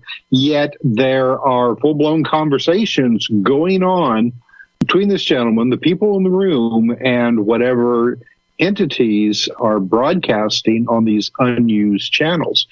and not just conversations. There's choirs singing and very, very well understood uh, singing going on with these demonstrations. And it's, it's really, it's a far, far cry from the EVP sessions. And I think a lot of people are probably familiar with where there may be, you know, one or two distorted words that are difficult to discern. Mm-hmm. These conversations are just crystal clear. Yeah. Yeah. I love that you brought him up. There's two documentaries. One's the afterlife investigations about the Scole experiment that has something with Marcello in it. And then there's the um, Calling Earth, which is on Vimeo and I think on YouTube. There's a woman in this one of the scenes when he's having those dialogues through the radio named Dr. Anabela Cardoso. She's the one who started me out doing record. She actually wrote the about the author for my first book. She's who I've bounced off ideas and learned how to do direct radio voice from, and then I've just taken a little bit of a technological spin to it by slowing it down and, and filtering it in real time to try to get more clarity of doing it a different way and using the stochastic resonance part of it. And he, for the skeptic minded, cynical, you know, what about science, yada yada crowd, he, there was a group called Il Laboratorio in Italy. They investigated him for three to five years. They had him work with RF signal shielded. They put him in a lab and blocked the radio signal. They had detectors. There was no way to get a signal into that room. So there's a lot of people who theorize that the carrier wave the radio received was being forged on a quantum level in the environment because nothing was coming in. They took the vacuum tubes out of his radio. One of the gentlemen in the, in the scientific group said, I'm going to take all the tubes out. If I take one out, you get voices, I'll take two. If I take two out, you get voices, I'll take three. If I take all three out, you get voices, I'll eat the tube. And they did it one, two, three. And he was still getting voices. And Baccio looked at him and he goes, no, no, don't eat tube. It's glass. I understand yeah. that tubes taste really good with cream cheese. Probably. Cream cheese makes everything better. Cream cheese and tubes. Peanut butter uh, and tubes, especially crunchy peanut butter. Exactly. Exactly. But he, he jumped through all the hoops that people in the modern ghost hunting movement are told. Well, in order to prove there's something to this, you need to do this. You need to do it in threes and repeat it. He's done that. He's done all this stuff. To, for me, to argue on on the legitimacy of spirit contact through radio and not mention him is like going to court and leaving the smoking gun at home. Well, just you know, it it always makes me wonder why people aren't doing more using this technique rather than you know the ghost box and you know some of some of these others which to me seems to be rather clumsy compared to the way that he was doing it. I love the questions that you've been asking me since we started. Let me just say that. When i first found direct radio voice and i found dr anabela cardoso's stuff and again she sat with Bacci i thought the same thing. And i looked at my girlfriend and went why is and how is it that nobody's doing this? There was no brevity to the messages. It was like like Tim was just saying, they were very clear. And I was like, well, unless there's a reason I can figure out that I'm not capable of doing this, I'm going to try to see if I can do what he's done, and I'm going to start down that path. The reason you don't see it really is twofold, in my opinion. One, um, it's more of a grind. It's more of a discipline. You have to sit through it. In the beginning, you don't get anything because it's just a white noise. It's not as convenient. It's not the instant gratification our society likes by turning on a box and hearing blips of words and maybe thinking you're getting something even before you do. Not to say the ghost boxes don't work, but on the European side of it, they think there's too much low hanging fruit for the cynics, so they don't really propose that as a legitimate method of ITC. I don't agree with that. I've seen them work, but I understand the concern. The other reason you don't see it is because it's not on TV. In the United States, the paranormal movement that broke through from TV and everything became less taboo, less under the negative halo, was a byproduct of the exposure it got on TV. And on TV, you see the sweeping ghost boxes, the spirit boxes that are born of the Frank's box that Frank Sumption made. I would almost argue that that offshoot, even though it does have success using ghost boxes, almost derailed where direct radio voice and ITC could have gone because of the method seems to yield far more impactful results doing direct radio than it does using a sweeping box. But I think the same way because it's on TV. If you remember when I'm probably dating myself a little bit here, when videotape became more and more popular, and it wasn't just something a TV studio had, right? Betamax was superior to, UH, to VHS, but it wasn't what it wasn't what succeeded commercially. It wasn't what succeeded in the consumer marketplace, so that became the standard, even though it was not the the superior product. Now there was there was, as you know, and those who followed, the evolution of consumer audio and video, there were specific reasons why VHS supplanted beta. And one of them is that the limitations placed on the beta format by Sony, the owner, whereas they opened up a lot of options for VHS, the recording devices were cheaper. And then they had mm-hmm. Super VHS, which provided a decent or adequate improvement in quality. So it was a lot of marketing, not technology, that gave VHS ascendancy, which is why I got a VHS machine. There we go. Yeah, no, that's brilliant. That's brilliant, and that's essentially what I'm what I'm getting at is is spirit boxes or ghost boxes got all the marketing from the ghost hunting TV shows, which is where a lot of people who do paranormal stuff, and most most of us who do this start as a, at a hobbyist level, right? It's not a salary involved, and that's where the first levels of education for all of us comes from, from what we've watched, and that's what they see.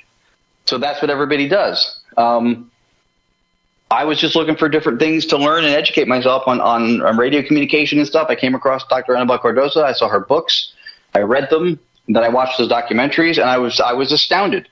How is nobody even trying to do this? And there are people um, in the states who have dabbled in it. They have done it, but uh, to my knowledge, nobody's taken the deep dive into that um, the way I have.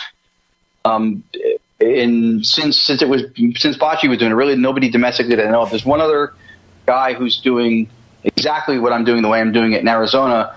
Um, his name is Tony Rathman. He's brilliant. He's one of our co-hosts on a podcast we do on Mondays called Entity Voices Paranormal Evidence. More to come with Gene and Ron and Tim. You're in the Paracast.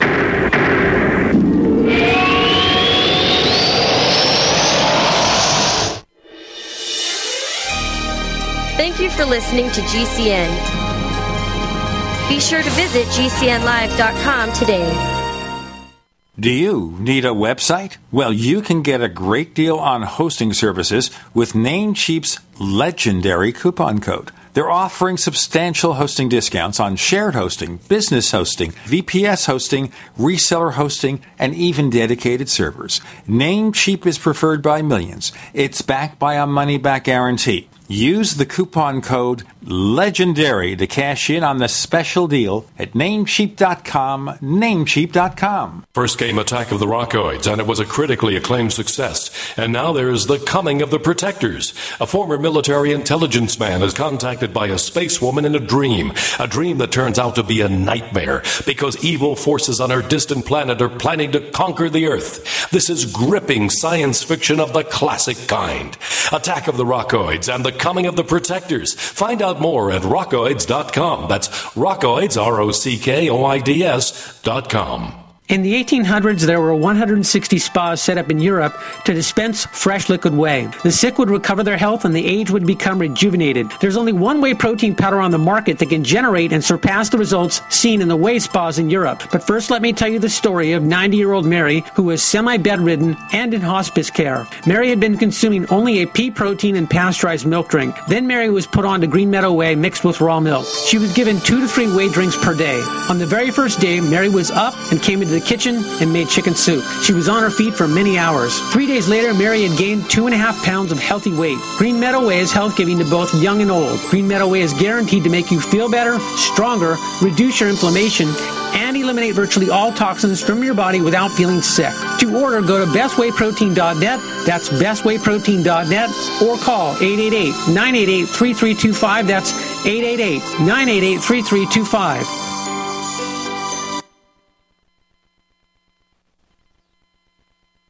Did you know that you could easily be saving up to 90% on your taxes by simply making a phone call? That's right. The Fortune 500, the globalists, all the big billionaires and millionaires, they know about the loopholes written into the law where most of them pay almost zero tax. In fact, many of them pay no tax. You even see it on the news. How are they able to do that, but the common person can? So whether you're a school teacher, a lawyer, a scientist, a millionaire, a billionaire, or whether you're just a regular blue collar worker, everybody should learn about the legal, lawful loopholes. And we've got an organization and a group that I am so proud to be working with, American Tax Solutions.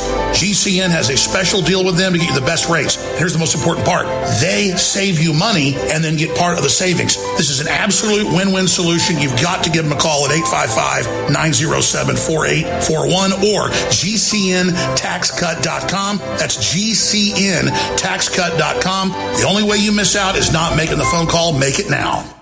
Radio. Why should I advertise on radio? There's nothing to look at, no pictures. Listen, you can do things on radio you couldn't possibly do on TV. That'll be the day. All right, watch this. okay, people, and now when I give you the cue, I want the 700 foot mountain of whipped cream to roll into Lake Michigan, which has been drained and filled with hot chocolate. Then the Royal Canadian Air Force will fly overhead towing a 10 ton maraschino cherry, which will be dropped into the whipped cream to the cheering of 25,000 extras. All right, cue the mountain.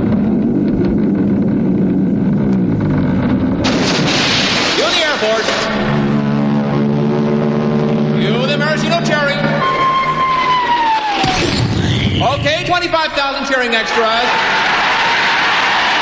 Now, you want to try that on television? Well. You see, radio is a very special medium because it stretches the imagination. Advertising your business with GCN is simple, effective, and more affordable than you might think. Visit advertise.gcnlive.com for more info. Take your business to the next level.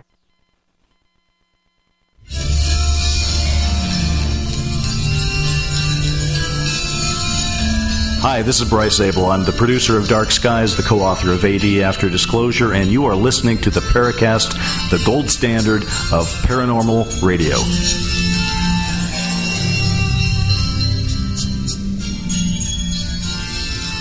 Now, before we started the show, I received a set of files 10 audio files.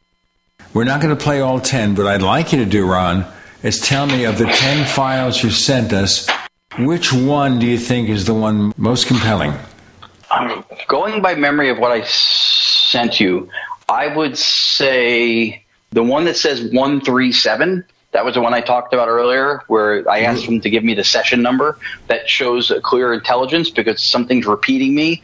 If um, if somebody doubtful thinks that a radio station broadcasts those three numbers clearly when I ask for them at the time that I ask for them, then they should find out what station it is and when they're giving away cash and prizes because that's phenomenal luck. Um, So the file is called Log 137, audio only. Can you tell me how long it takes so I can allow the time for it? Uh, exactly, I don't remember. It's probably with the intro and outro little because it has a title card from when it was on video. It's, it's under a minute. It's got to be a minute or less, easily. Okay. Okay, so we're going to hear that right now, and then we'll continue our discussion with Ron Yakovetti.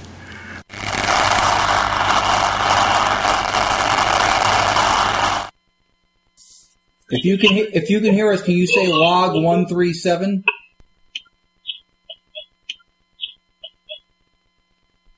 Would you be kind to repeat the log number 137, please? Like that we know you're listening to us, that you can hear us?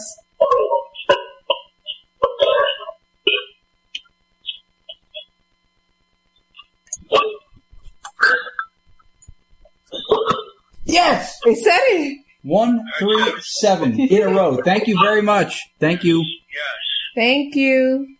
That was very clear.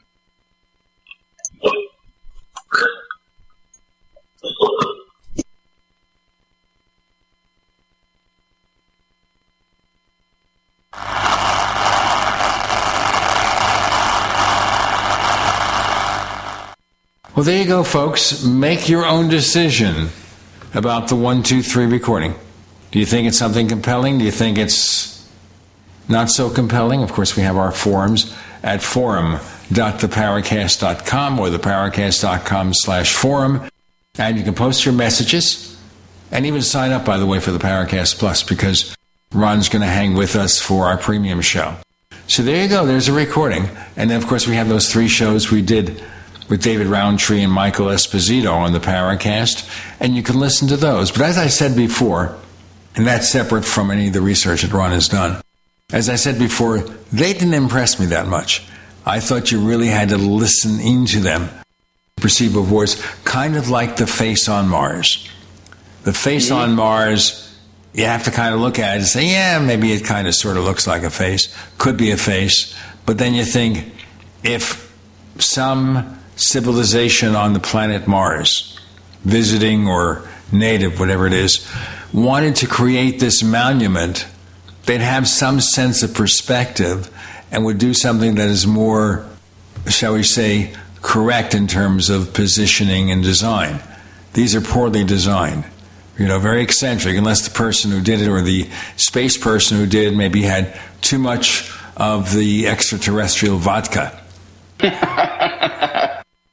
or it could be it could be erosion. Maybe it was more precise at the time they they did it. Who knows? It is, a, that is an, an interesting thing to bring up as far as you know debating interpretation of something being inexplicable or anomalous for sure. Have you at all? I know you've covered a lot of the paranormal, despite just specializing with voices. Have you ever looked into mysteries of Mars? I actually have a little bit. Yeah, I read some of Graham Hancock's stuff before. Um, before he passed away, John Anthony West, the independent Egyptologist whose dating of the water erosion on the Sphinx differentiated from the sand windswept erosion on the pyramids. I, I had had uh, lunch a couple times and spoken to John West, um, both at his home in, in, Athens or near Athens, New York, and then when I lived in LA, he came out and, and visited me one time too. Um, so I have been interested in a lot of those, a lot of those things because there are things characteristically with those that do defy a, a modern or materialist world explanation. And that does, at least to me, beg the question to whether or not just because we can't explain it, not to dismiss it, because that that's the the cynic skeptic thing to do is to say it doesn't fit into the paradigm. So therefore, if you can't prove it, it doesn't exist, or it's not real, or it's a mistake, or whatever. But that's not scientist. That's not science. That's scientism. That's a there's a big difference between scientism and science, and that is certainly one of the ways that you can differentiate it. Well, certainly, if you have something that can't be explained, it would be basically logical to say, hey, what is that? Right. Right. Absolutely. Not suggesting, of course, any particular mystery. Now, there are also theories that, based on what has been measured on Mars, that a nuclear weapon, one or more nuclear weapons, may have been set off thousands or hundreds of thousands of years ago. You heard about those? Yeah, they actually have evidence of that that they think might be also right. The the, the Libyan desert, the, the, the green glass that is from a, a super high hot temperature of, of fusion, uh, vitrification of stone, which I know in a lot of the European um, castles or structures, some people were, theorizing that it was done to embolden the structure, but when you vitrify the stone, you in fact weaken the structural integrity of it. Um, so yeah, I know I know that they said there's something to do with that with Mars, and then again in, in uh, in the, the Pacific Southwest of the states, in Libya, there is this, this fused green sheet of glass uh, that they had found in different areas, which is only forged from a super hot temperature, I guess, descending on the on the sand. Would that super hot phenomenon have to be nuclear, though? I don't know if it would have to be. Um, I, I, like to educate myself on a lot of these different things physics, quantum physics, consciousness as much as I can. I'm not a scientist. But some of the stuff that I had read about that suggested that that type of um, extremism from, from a, a nuclear reaction um, would be the way to do it. Um, I don't know that there isn't another way, but from what I had read, if I remember correctly, that was the way that they were able to say that, that, that the only way that would happen would be from that. You'd have to think, though, of the half life of the radiation right. that would follow or be part of this explosion. And how long would that be? Would it be a thousand years? Would it be 10,000 years? How long ago could this happen to reach a point where if you, you sat there with a Geiger counter, you wouldn't really see anything that changes much from the average level of radiation in the area? That's true. Yeah, there's a lot of there's a lot of speculation with that. Same thing happens with carbon 14 and carbon 17 when they when they're trying to date things too. Yeah, I mean it, it probably breeds more questions than it answers, but it is fascinating that that is one way theoretically that that glass could or would exist. Well, concerning Mars, they detected, you know, NASA detected radioactive uh, isotope on Mars that is only produced through the use of uh, nuclear devices. The Earth is full of this isotope now because of all the uh, open air nuclear tests, especially back in the 50s. But as far as we know, you know, nobody lobbed, at least in recent history, a nuclear device uh, onto Mars. Yeah. Yeah, that's that's fascinating. Uh, that to me speaks to the fact that there's a certain level of all these things that we may not have a complete understanding of, and it's it's good to theorize, but the debunking without the ability to stand behind it or to substantiate it is where I kind of get a little bit more put off by it too. You know, because I mean, at one point in history, as as my co-host Tony Rathman will always say, that they thought that solar eclipses were supernatural until they found out that they weren't. So I think it's fair to assume that we don't understand everything, and not everything is going to be measurable, quantifiable by what we know as laws of physics, because even those things change. Quantum tunneling changes the equation on a lot of that stuff. You know, modern physics or, or the accepted worldview would, would say that getting voices in a zinc mine below the surface of the earth on a radio would be impossible. It should not be happening. The question I would have, of course, which is obviously we have legends of some kind of global catastrophe long, long ago, mm-hmm. Noah's Ark, whatever. The yep. story I remember in Lemuria from Ray Palmer and Richard Shaver, a catastrophe where an advanced civilization was destroyed. That's possible. There could be mm-hmm. some circumstance where the civilization destroyed itself or there was some yep. kind of global catastrophe. Whatever it is, what would be left of an advanced civilization thousands of years later. Well, if that happened to us, I'm not projecting this any day soon because we certainly hope there won't be. But what would happen if our civilization was destroyed and we came back or someone came back years later? How much would be left? More left with Ron, Gene, and Tim. You're in. The Paracast.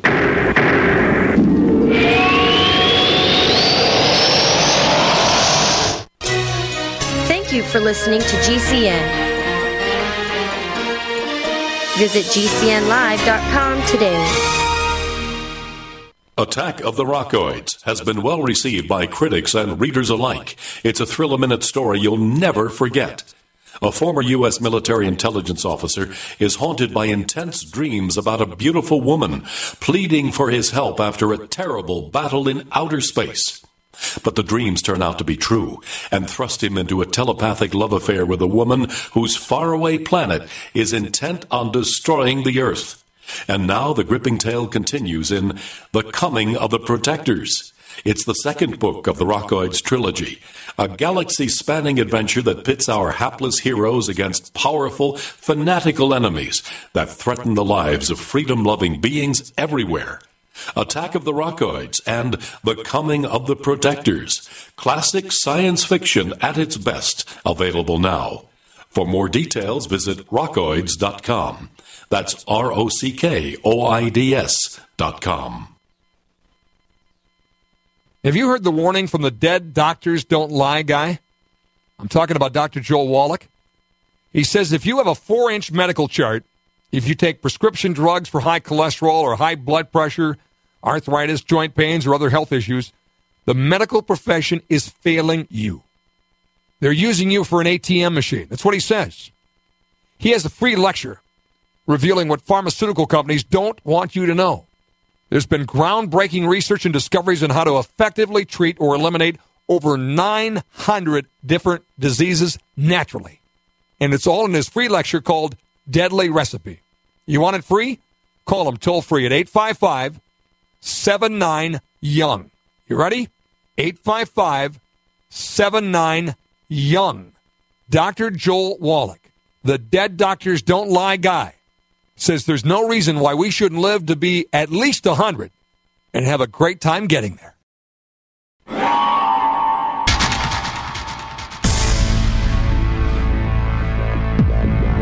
Welcome back to the Paracast, the gold standard of paranormal radio. And now, here's Gene Steinberg. The question of the ages if we're gone, how long will remnants of our existence be here before someone lands from another planet? They come to Earth. Will they see the evidence of a once advanced if flawed civilization, right? Yeah, no, you, you, that's a brilliant point that you brought up because that was one of the theories of, of Atlantis and Lemuria is if the more advanced and digitized and electronic a society becomes, the easier it is to eradicate it, to wipe out any trace of it. And then a lot of times too, even when you look back at stuff too, without having full context, it's difficult to know. Like if if you look at the history of, of just like the pyramids, the first three dynasties of pyramids were supposedly the learning curve. Then they got to the fourth dynasty with the Great Pyramid of Giza, and, and all of a sudden, boom, they got it perfected. But then the fifth dynasty pyramids, which are newer in comparison, are in ruin. Uh, which you don't see on, on the fourth dynasty. So how did they forget how to do it all of a sudden? Where's the evolutionary process that you see with a Ford Mustang that you don't see in a pyramid? So a lot of times we're we're speculating with what we have, and there's nothing wrong with that. But it's always good, I guess, to leave one chapter unwritten for what we may not know until tomorrow or the next lifetime. May take the research that folks like us do and they may figure out more and they may you know what he was he was off but this was a step in the right direction with this piece or whatever or maybe it was all wrong but it realizing it was wrong it ruled out something else and then another vertical of exploration can come out of it i wanted to bring up uh, uh, something that uh, gene was mentioning a couple of breaks ago about uh, the recorded voices and, and i do know that there have been more modern examinations of some of these recordings, and and I'm not familiar with you know the. Uh, the uh, the types of equipment that are used to analyze these voices, but I know with a lot of them they've found that that yes, there are words. You know, they can tell the difference between just you know noise and, and actual words, but that the words are not originating from uh, a human larynx but they can't discern just exactly how the words are being produced. hundred percent. That is correct. Some people think that this is again. That's what speaks to for some um, consciousness. Um, a lot of people who record anomalous voices will have an instance that they can tell you that they started asking a question, and before they finish the question, the, the device spits out the answer. So if it's the mechanical sound wave that only propagates so far, and whoever's talking to you is not visible within your physical space, like in your own enclosed living room, then you have to look at the properties of sound, everything from the Doppler effect or, or refraction, and realize that that's not the governing factor in how this is happening. Like you mentioned earlier, receiver, not transceiver. And if it's not something that has a physical presence as we know it to create a vibratory tone with a larynx, then that speaks to what people think spirit is a higher vibrational entity or being and the same way radio works, right? For me to hear my favorite FM channel, I have to use something that transduces it down. This also speaks to the voice quality and tonality that people go, well, it's not super clear. Well, it's not Verizon. It's not line of sight towers. if something is transducing this thing down, you're going to have degradation of sound when you do that.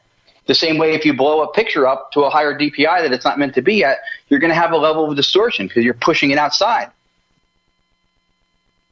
I think one of the other interesting things is that with um, some of these investigations, especially uh, like the ITC ones that took place in uh, in Europe in the uh, 1990s, there was indication that whatever the source of the voices, the voices indicated that they were doing research as well to yes. attempt to contact us.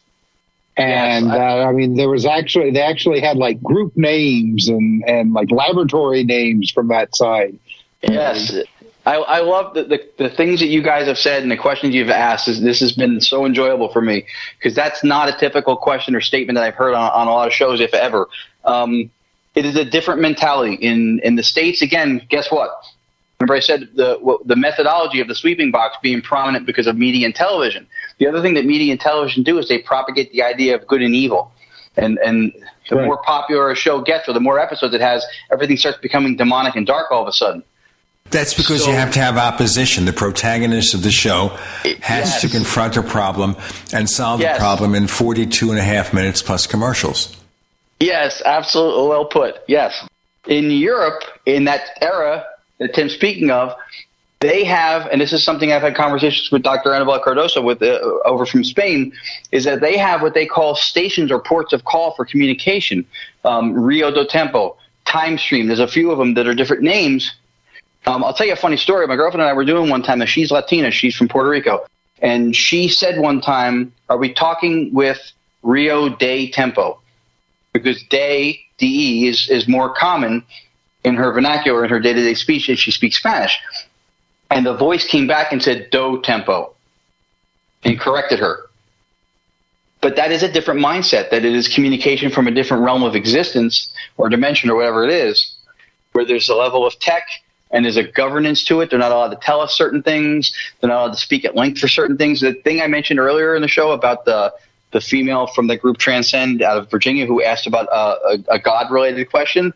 After the answer we got, the radio felt kind of quiet. The noise floor kind of bottomed out.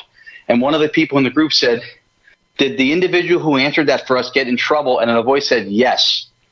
Hmm. Which, which was fascinating because it falls into that European mindset. When you think of it and approach it that way, then that know, people will ask me, "Aren't you uncomfortable doing it in your home?" I'm not renting a studio space somewhere for a couple hundred dollars a month so I can talk to myself in front of white noise. It's like thick and expensive. Well, maybe you want the landlord to get rich. yes.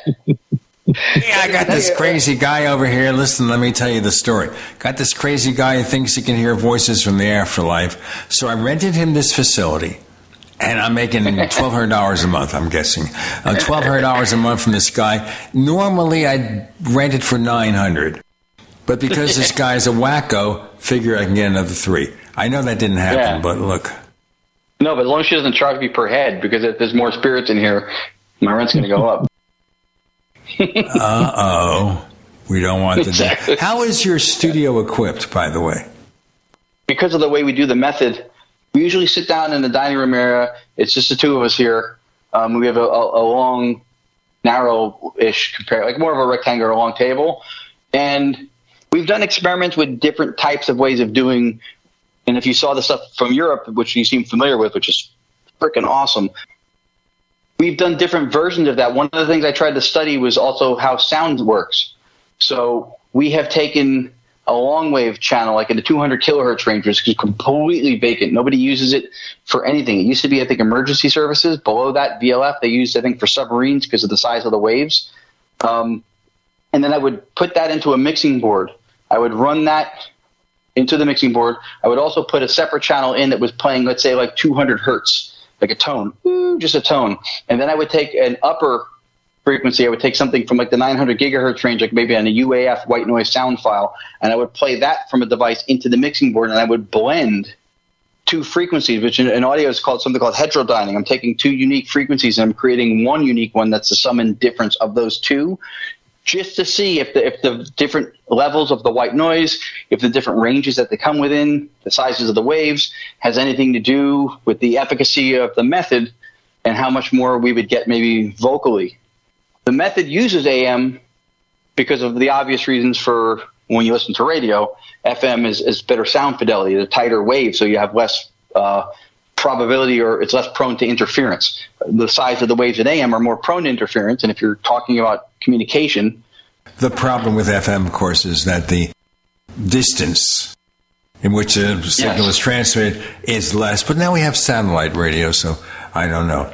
Ron Yakovetti talking about sounds from the world beyond, somewhere, the great world beyond. I'm Gene Steinberg. My sounds come from somewhere I haven't figured out yet. Tim Swartz, we know where his sounds come from. You're in. The Paracast.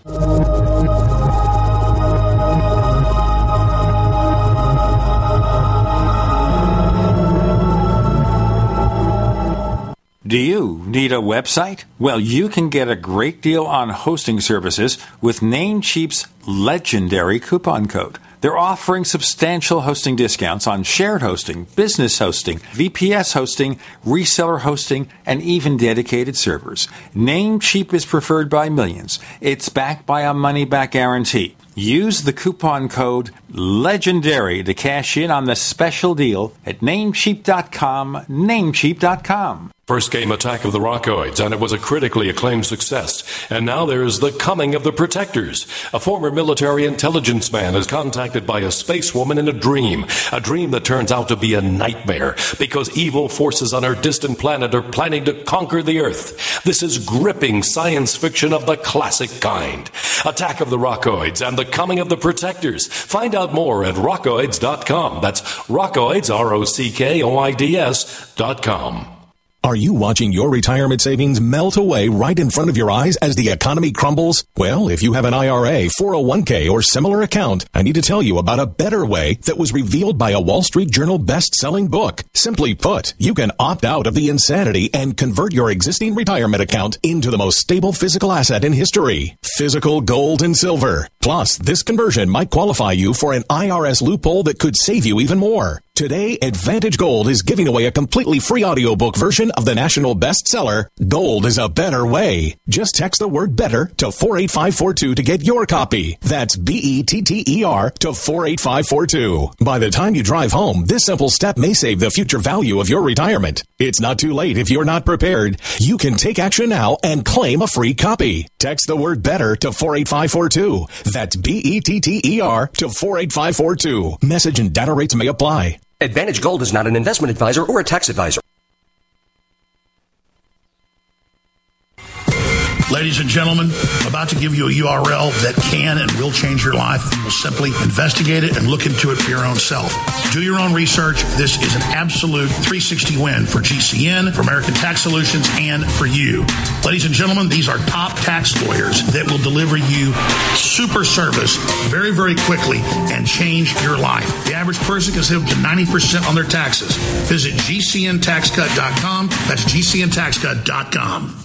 Hi, I'm Dr. Joel Wallach, veterinarian and naturopathic physician, the Dead Doctors Don't Lie guy with an important message. Take charge of your health. Do not continue to blindly follow the system that has failed us all. I appreciate GCN listeners because you're open minded and intelligent. If our system is so great, why is it that the United States, the USA, ranks nearly 60th worldwide in longevity and number one in obesity? All the while we spend more money than all the other countries combined annually on unnecessary health care procedures and toxic drugs. It doesn't take much to get on track, not with the government or pharmaceutical companies, but rather you in control of your own health with a basic understanding of nutrition and supplementation. FDI Longevity has the finest quality health, sports, and energy supplements available. GCN listeners are invited to join our team of people who want to stay healthy well into old age. We are currently looking for specialists to represent FDI Longevity and Save America. To buy products at wholesale prices or join our business team, go to GCNteam.com. That's GCNteam.com. Support GCN. Get healthy.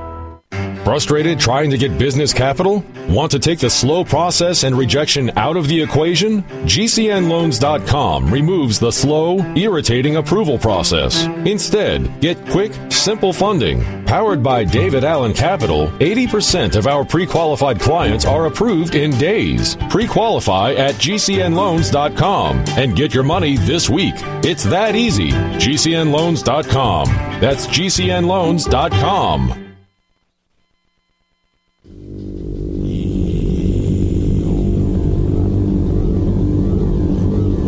This is Jacques Vallée. You're listening to the Paracast, the gold standard of paranormal radio.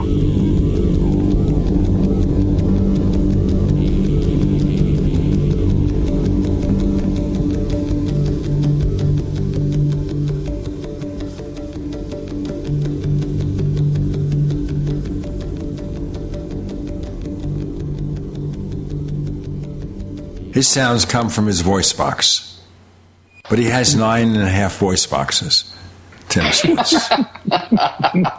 Ron, I'm sorry to make light of it, but this is something we're all trying to understand. We're all trying to figure out, and maybe Oh, we'll that's- be able to solve it. But that's a good question, too. We've got the recordings, and our listeners heard one earlier on the show. We've got these recordings. We've got people like you doing the work. Is there a scientist out there who would say, okay, let me help you figure out what's going on? Yeah, there are actually there's several sciences out there. That's that's one of the things that I talk about when I lecture. Is that that's another thing. Earlier, I talked about terminology and, and the way we label things. I have like a pet peeve when people say one day science will acknowledge, or one day science will debunk and explain away, or one day science is not one guy. It's not one female. Science is a community within which there are different people with different biases, opinions, theories, right? You don't go to school and think sex ed is one guy getting all the action. So science, you can't say it that way and generalize it. There are scientists who do do that. Um, The guy who came up with the term ITC, Ernst Senkowski, was a physicist. Um, Konstantin Raudive, PhD. There are uh, electrical engineers. I've had um, uh, Alexander McRae worked on sound systems for the space program in Europe, as well as the underground subway. He worked on audio systems. He's a, he's brilliant. He's in one of those documentaries too. I think he's in, he's in Calling Earth, on Vimeo and YouTube. I've had email conversations back and forth uh, with Mr. McRae, with a, a gentleman who's an award-winning sound engineer and producer out of Hollywood. Um, somebody sent him some of the direct radio voices um, that myself and my co-host Tony Rathman from our show. Um, once I got him doing the same method, and he listened to them, and he said, "How the eh, are you getting those?" Um, he was enamored with how it was being done, and and, and some of them the length of the of the conversations that we, we would be able to have through the radio that way. So there are people who have degrees, but again, the thing that is so important that I mentioned earlier is that if somebody has a vested position, if somebody has a, a, a bias, they will govern everything that they do from that point of view above reason, above logic, above uh, an aggregation of data, no matter how compelling or irrefutable it is, bias will take the driver's seat if you let it. Uh, and we all have a level of that. It's it's trying to be uh, cognizant of it and not let it govern your your choices and letting an honest assessment of what you're listening to or looking at speak for itself. Well, I think uh, I mean it's it's easy for you know debunkers to look at audio files and say, oh well, you know those, you know, you can get those anywhere. There's there's always uh, you know superfluous uh, radio signals uh, uh being transmitted that you, know, you can pick up. Uh-huh. but as as the ITC people uh, pointed out, I mean, they were doing research not only with uh, receiving radio signals, but they were actually taking video cameras Yes. and pointing them at television screens that uh, weren't uh, set up to receive any signals. They weren't set on no antennas or anything like that, and we're uh, we're picking up uh, video images as well as Yes. out of Klaus, the ether. Klaus Schreiber. Klaus Schreiber is called the Schreiber method. Um, it's a video feedback loop. Essentially, the camera output is going into the monitor that it's focused on and filming. I've done some experimentation with that. I got a couple of really creepy things that had no business being there. Um, doing it is an area I, I want to dive a little bit deeper into. And the other thing with the with the doubting Thomas folks who, you know, with the stray radio and all that stuff, you use timing and relevance as your governance for whether or not you think something's anomalous. That takes a lot off the table. It's not easy for them to say these things are happening some other way. It's lazy for them to do that. When when you make the claim it's paranormal, you're expected to prove it. When they make the claim that it's not, they have to also prove it. The onus is on the person making the claim. Those are claims, like I said earlier. It is, it isn't, and I don't know are the only three possible positions on an issue.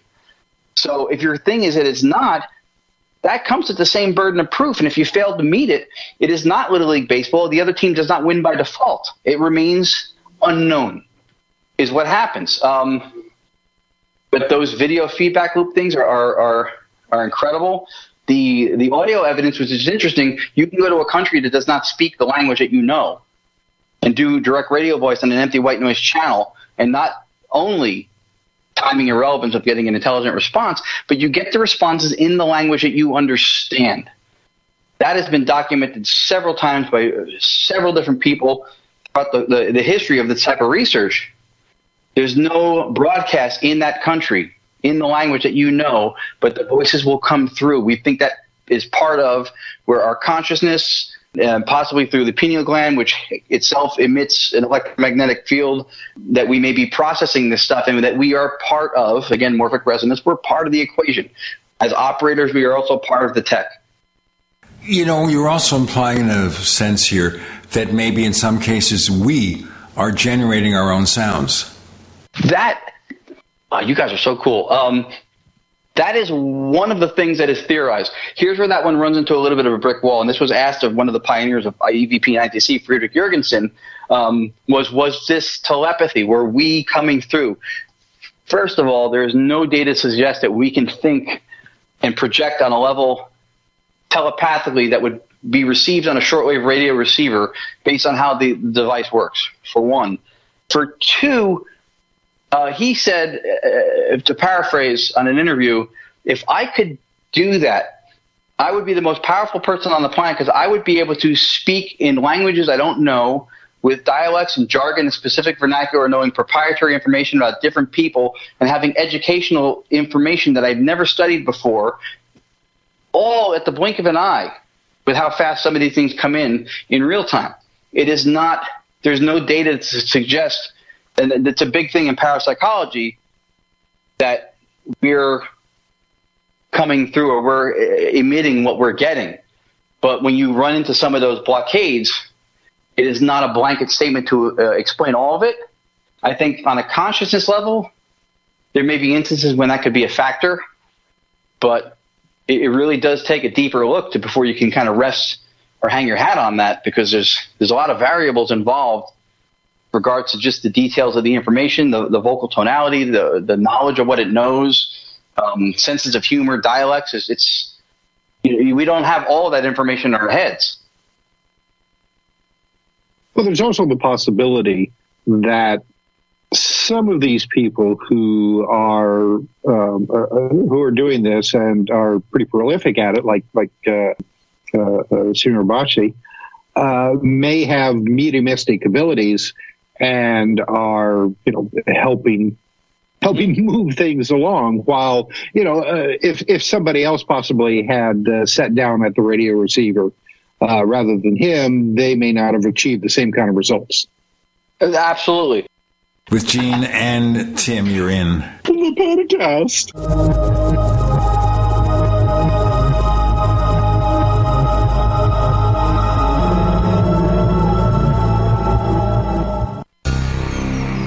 Thank you for listening to GCN. Visit GCNlive.com today. Do you experience fatigue when you know you should have energy?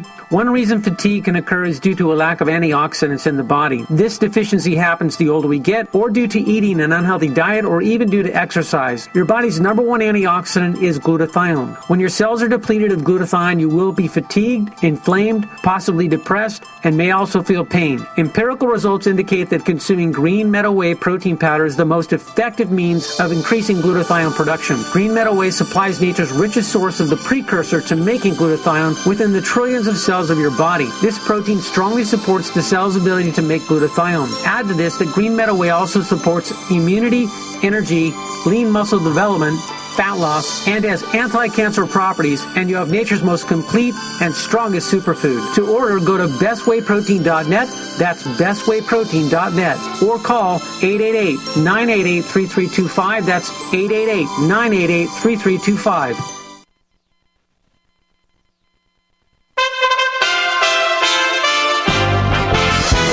USA Radio News. Vice President Kamala Harris is speaking on the Mar a Lago investigation. What do you say to the argument that it would be too divisive for the country to prosecute a former president? There has been a call for justice, and justice has been served. That was during an interview with Meet the Press.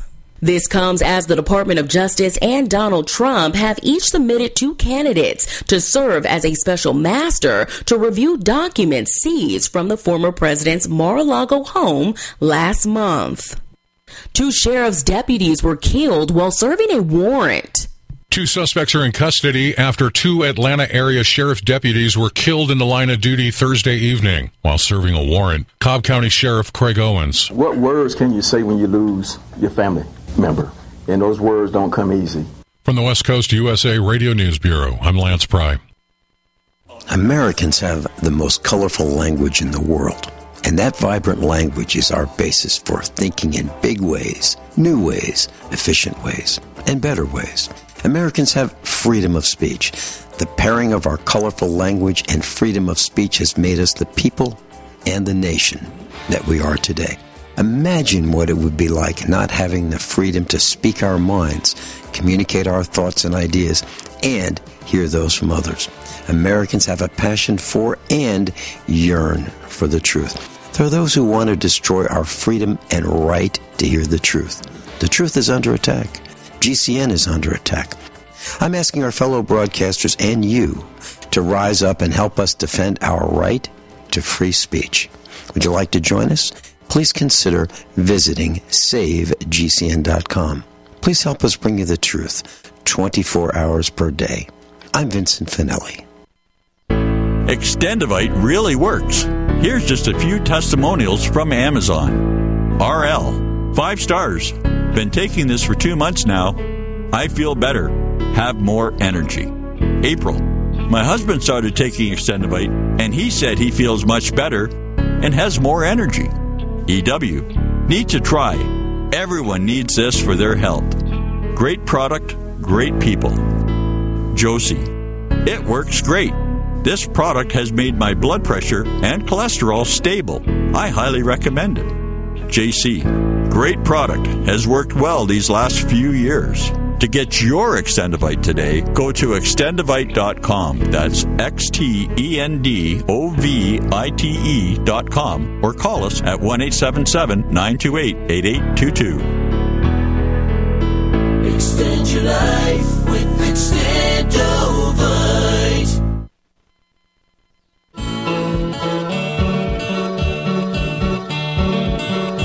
This is Micah Hanks of the Gralien Report, and you're listening to the Paracast, the gold standard of paranormal radio.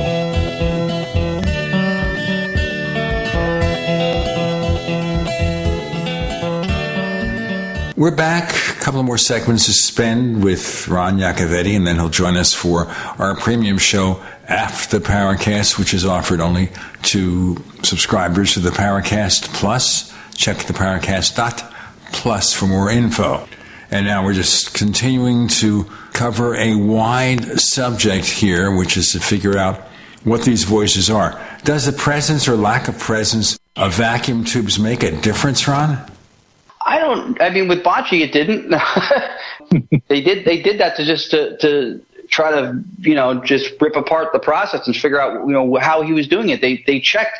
He was never caught. I don't care what post somebody writes on the internet now, retrospectively, who wasn't there. Um, again, I talked to Dr. Anabela Cardoso. She was there with him more than once.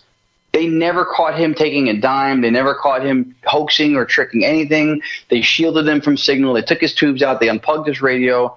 Um, there was no explanation. He had apports, which is when things of material consistency will just pop into existence. Um, that would happen around him, like rose petals would fall behind him in in the studio where he did his sessions. Obviously, if there was somebody behind him doing that, you would see it. Um, nobody did. One of the things I like, and this is why I like the methodology, is because obviously vacuum tubes is how radios work pre-transistor, right? Um, but they uh, they were so at the core of it. And I think one of the things that ITC nowadays, and I'm doing it to a degree myself, um, but a lot of the ghost hunting or ITC people of today, I think, look at technology so much as what's going to move things forward. And I think that they're not wrong, but if it gets too tech heavy, I think you lose that element of it, which is the the connection, the co-resonance between the, the, operator and the intent of the operator or the group that's doing the session, and then the, the, the again the collective consciousness, morphic resonance. I think those things are factors. I think with him, that's where you really see it, and he's that's as low tech audio wise almost as you get. He's using an old vacuum tube radio, and it's it's yielded the most impressive real time ITC results I've ever seen.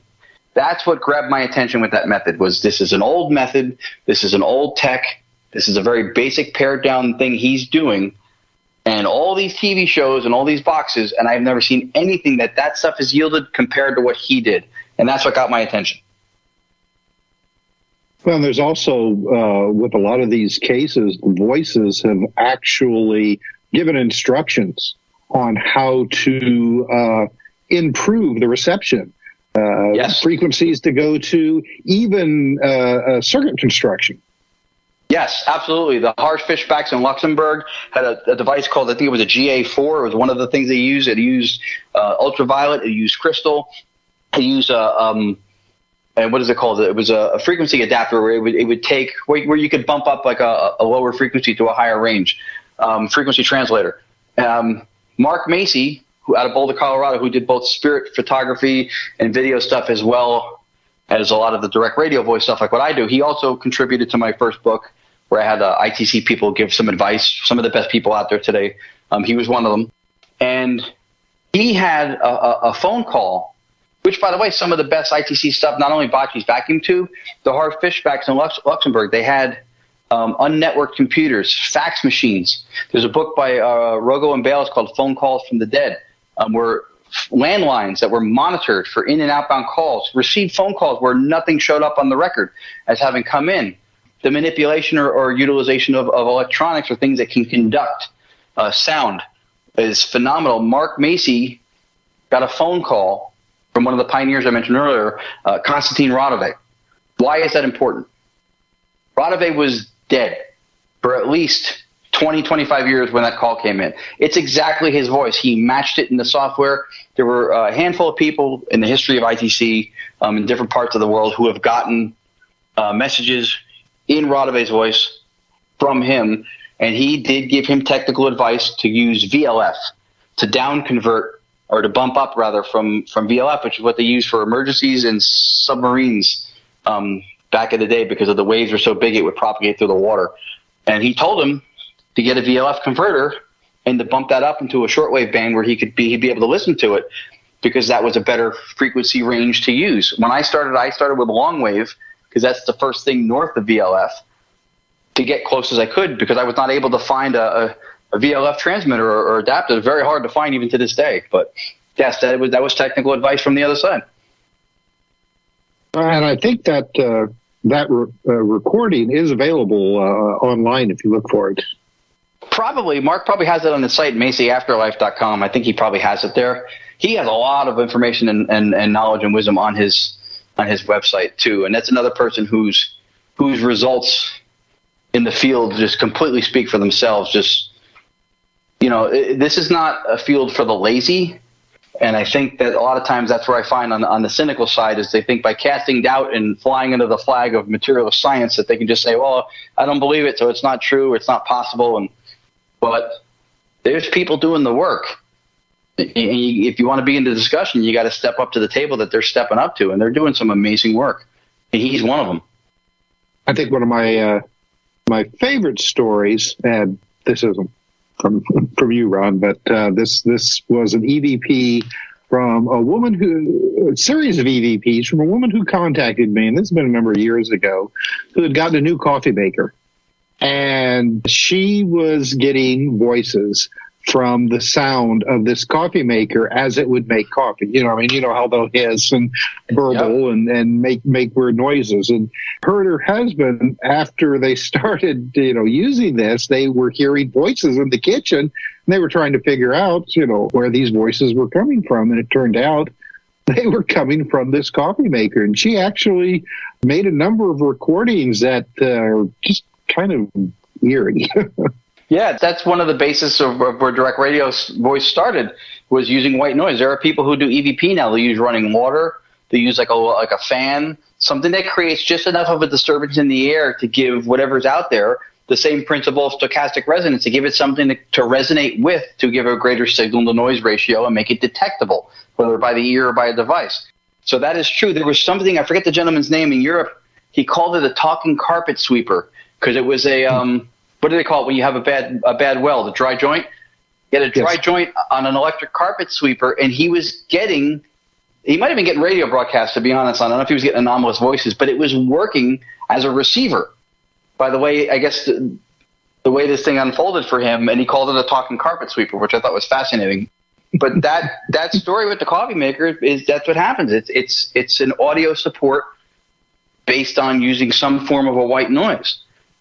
Yeah, the, the the voices that she was recorded. I mean, it, it, they they clearly they weren't like radio. Went there, you could actually pick up uh, a radio broadcast. It was it was the weirdest things, but it only happened uh, at a uh, the city cemetery. There's one location at the cemetery.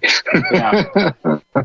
yeah, that's that's one of the reasons I like doing direct radio voice too, is because you're not using you're not sweeping through bands of radio that already have broadcast, so you rule that out. And that goes to the other thing I said earlier, which is the timing and relevance. Even if you're picking up stray radio through something, if a device if the if the deck or the device that you were by at that time said your first and last name, and it's just let's say it's you had gray pants on, and it said your full name in gray pants. If that whole sentence came out, the odds of that being a radio transmission are astronomical with the timing and relevance that that has. So that's what you look at when you want to determine if something might be paranormal or if it might just be, you know, environmental, because it's there's no way that something that specific, if it's discernible and actually clearly saying that, comes through hey, uh, you know, by happenstance. We're going to break, and then we'll be back with another segment with Ron Yakovetti. We're talking about strange voices without a discernible source. Where could they come from? Are they playing back something someone once said? What if they interact with people? Weird, weird, weird. With Gene and Ron and Tim, you're in. The Guest.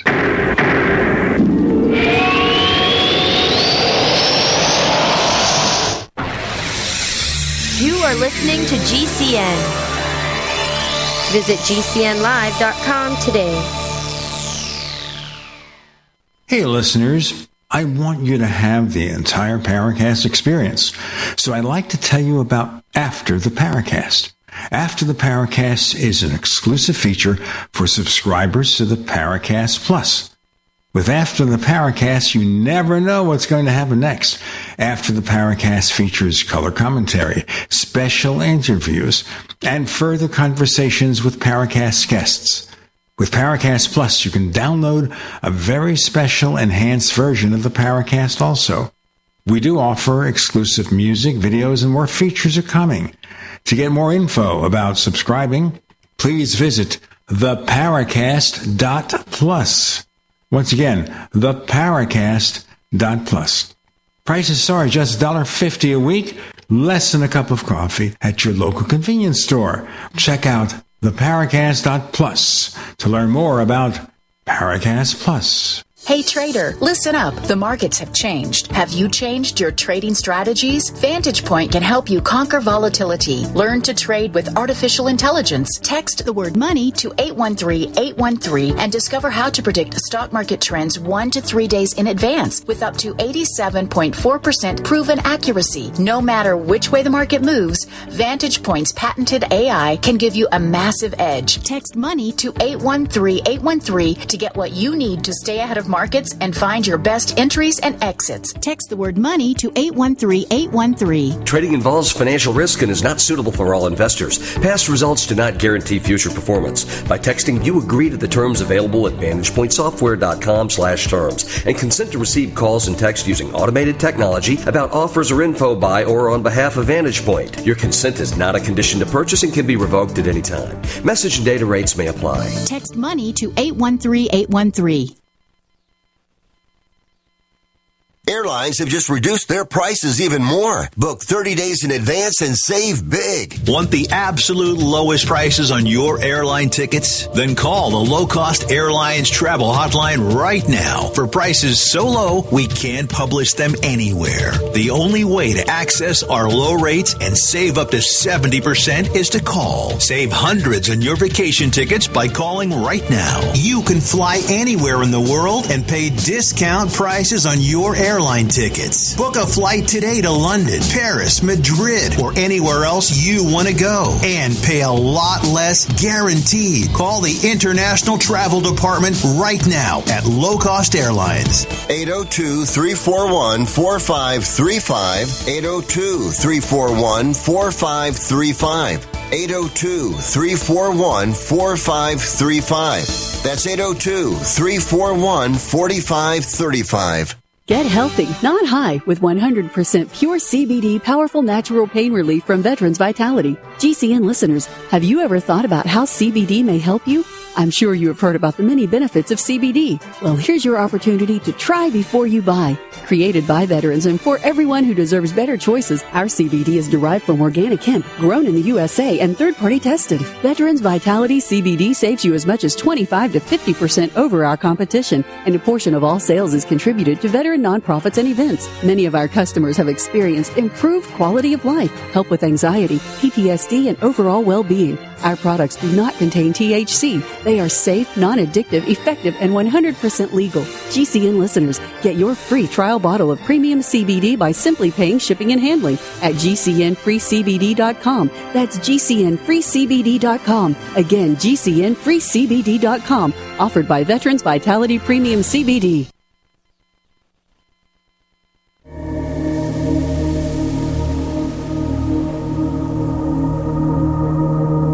This is Tracy Torme, screenwriter producer. You're listening to Paracast, the gold standard of paranormal radio. We're back with Ron Yakovetti talking about voices from beyond, from space and time. Where could they come from?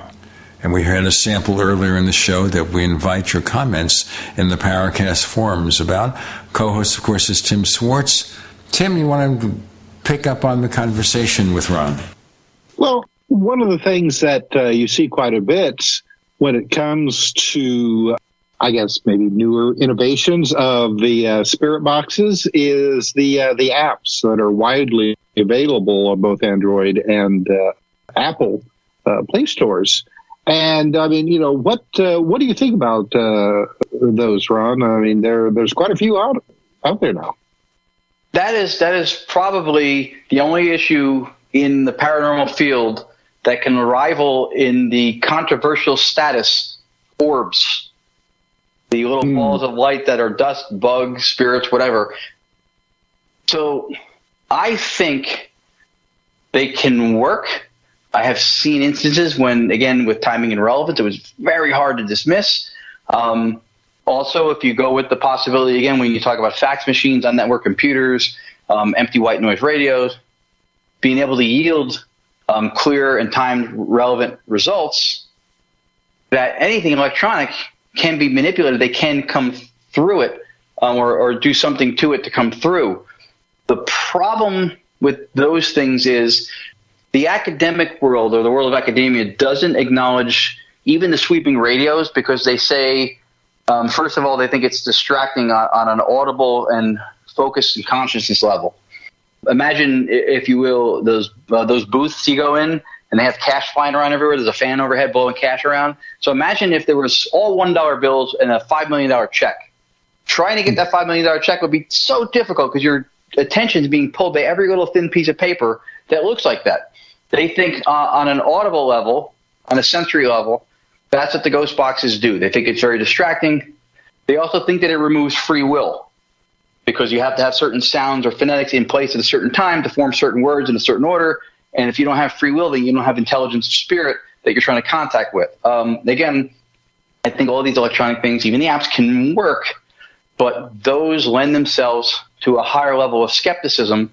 Um, people don't trust the apps because there's a programming thing to it that they don't know or they don't understand or they don't have access to. They're not privy to the guts, so they'll they'll be suspicious of it a, lot of those apps, and even including a, a very commonly seen um, considered ITC device in the field called an Ovilus, and it's Ovilus, O V I L U S. People say Ovulus. I don't know why. It's easy to be hooked on phonics. I think it's Ovilus, and uh, it gives you words. It's supposed to be environmentally influenced, so spirits can use it to give you words. He did a session one time when it was my girlfriend and I and our friend Anthony he was on a, video conference. We sat here and did the radio, and her daughter had sent cupcakes to us, like these fancy cupcakes as, as a gift. And the Ovilus said Anthony, then it said Ron, and then it said cupcake. That's mind blowing from a timing and relevance standpoint. That I would have a hard time dismissing. The problem with the devices, besides when they have word banks, um, like a lot of the apps do, or even if they're supposed to be sweeping, is the, the lack of control and understanding for, for how it works, if it's programmed in any way.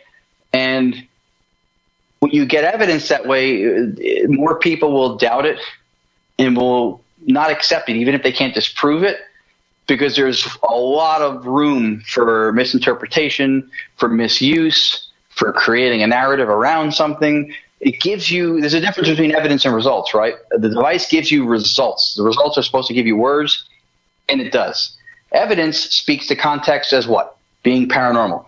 So there's a difference between those two things. And I think uh, those two things, just like life after death and afterlife, I mentioned earlier, they get intertwined and interchanged a little bit too freely. You can get evidence on those things, but I think a lot of what you get is results, not evidence. You got to be really uh, responsible and use discernment to draw the line between those two things. Some of these other devices that I've seen, and uh, there, there's a couple that are you know featured uh, quite a bit. Um, say like YouTube has uh, uh lots of uh, bright lights that respond to the voices being received, and also they they have like a very heavy uh, reverb type of quality that I don't know if that is deliberately programmed in or what. But to me, it's it's it's really distracting. Are you familiar with those? There was a there's a gentleman I don't name any people. Um, he's very controversial. Some people follow him like a messiah. Some people hate him like a like a, a pariah. He he put forth uh, what they call a portal box, which uses uh, like a guitar amp and guitar pedals for noise gates and reverb and stuff like that. Um, it does through the the extension of the sound, the echoing a little bit. It does in a lot of cases give a little more clarity to the words when they come through. Um, it can help produce a cleaner sound in some instances. Some of them, based there's settings involved, can can overdo it a little bit. If you have too much echo, too much reverb, too much uh, noise control dialed down, you can end up damaging or, or distorting what might be coming through but those were add-ons that were meant to try to create again what ITC is supposed to be, which is real-time dialogue and being able to understand stuff in the moment. But that's what it's supposed to do. And uh, again, it would be confusing. People would say, "Well, you know, how does this portal device connect to spirits and stuff?" Well, it doesn't. The radio does it. There are devices you can find out in the market. Um, some of them are rare that cost two, three thousand dollars, and it's this beautiful fashioned ornate piece of wood and brass and it's just it's beautiful looking but the radio is the facilitator of the contact and the radio is a $25 at best jensen or koss radio. But the device costs $2000 so yeah so you're spending check your paranormal budget um, check your, with your paranormal accountant. You're spending less than 5% maybe uh, on functionality and 95% on vanity.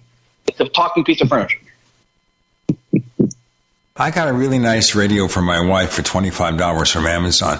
Sounds really good. Maybe I can put it into some kind of fancy ebony wood thingy, especially yeah. the thingy, and sell it for $26,000. You'd be surprised. It, somebody might buy it. I might be in the wrong business. Hey, we're just about out of time for the main show. But Ron Yakovetti, I know you have a lot of things you want to promote. So take a minute or so right now to promote those lots of things.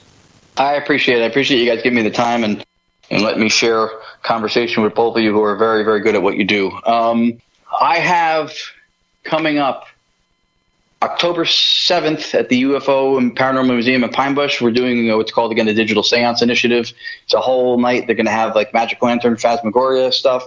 We're going to do our digital seance, which is a direct radio voice sitting combined with the focus and whole Victorian feel of the seance, kind of make it fun for Halloween. We're going to be at the Massachusetts Paracon doing direct radio voice and digital seance at the beginning of November, the Mass Paracon. Um, the Lourdes and I are also part of a, a series called Haunted Hotels, Dead Inns. Both been at the Farnsworth in Gettysburg and the Shanley Hotel in Napanoch, New York. I think the next episode in October rolls out is uh, again a return to the Farnsworth in, in Gettysburg.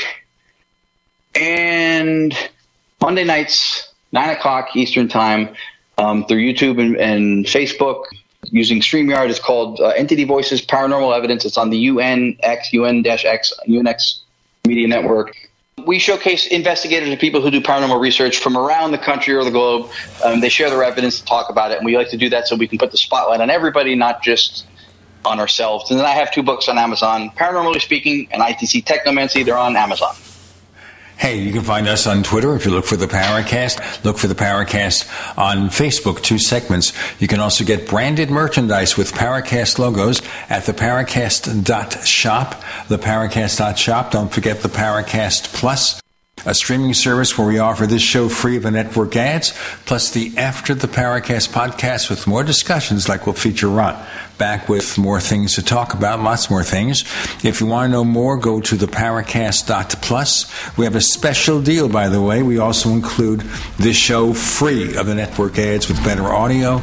If you use the coupon code UFO20, UFO20, we give you a 20% discount on five year and lifetime subscriptions. Theparacast.plus, P L U S, theparacast.plus. Ron Yakovetti, thanks for joining us on the Paracast. Thank you very much for having me. It's been awesome.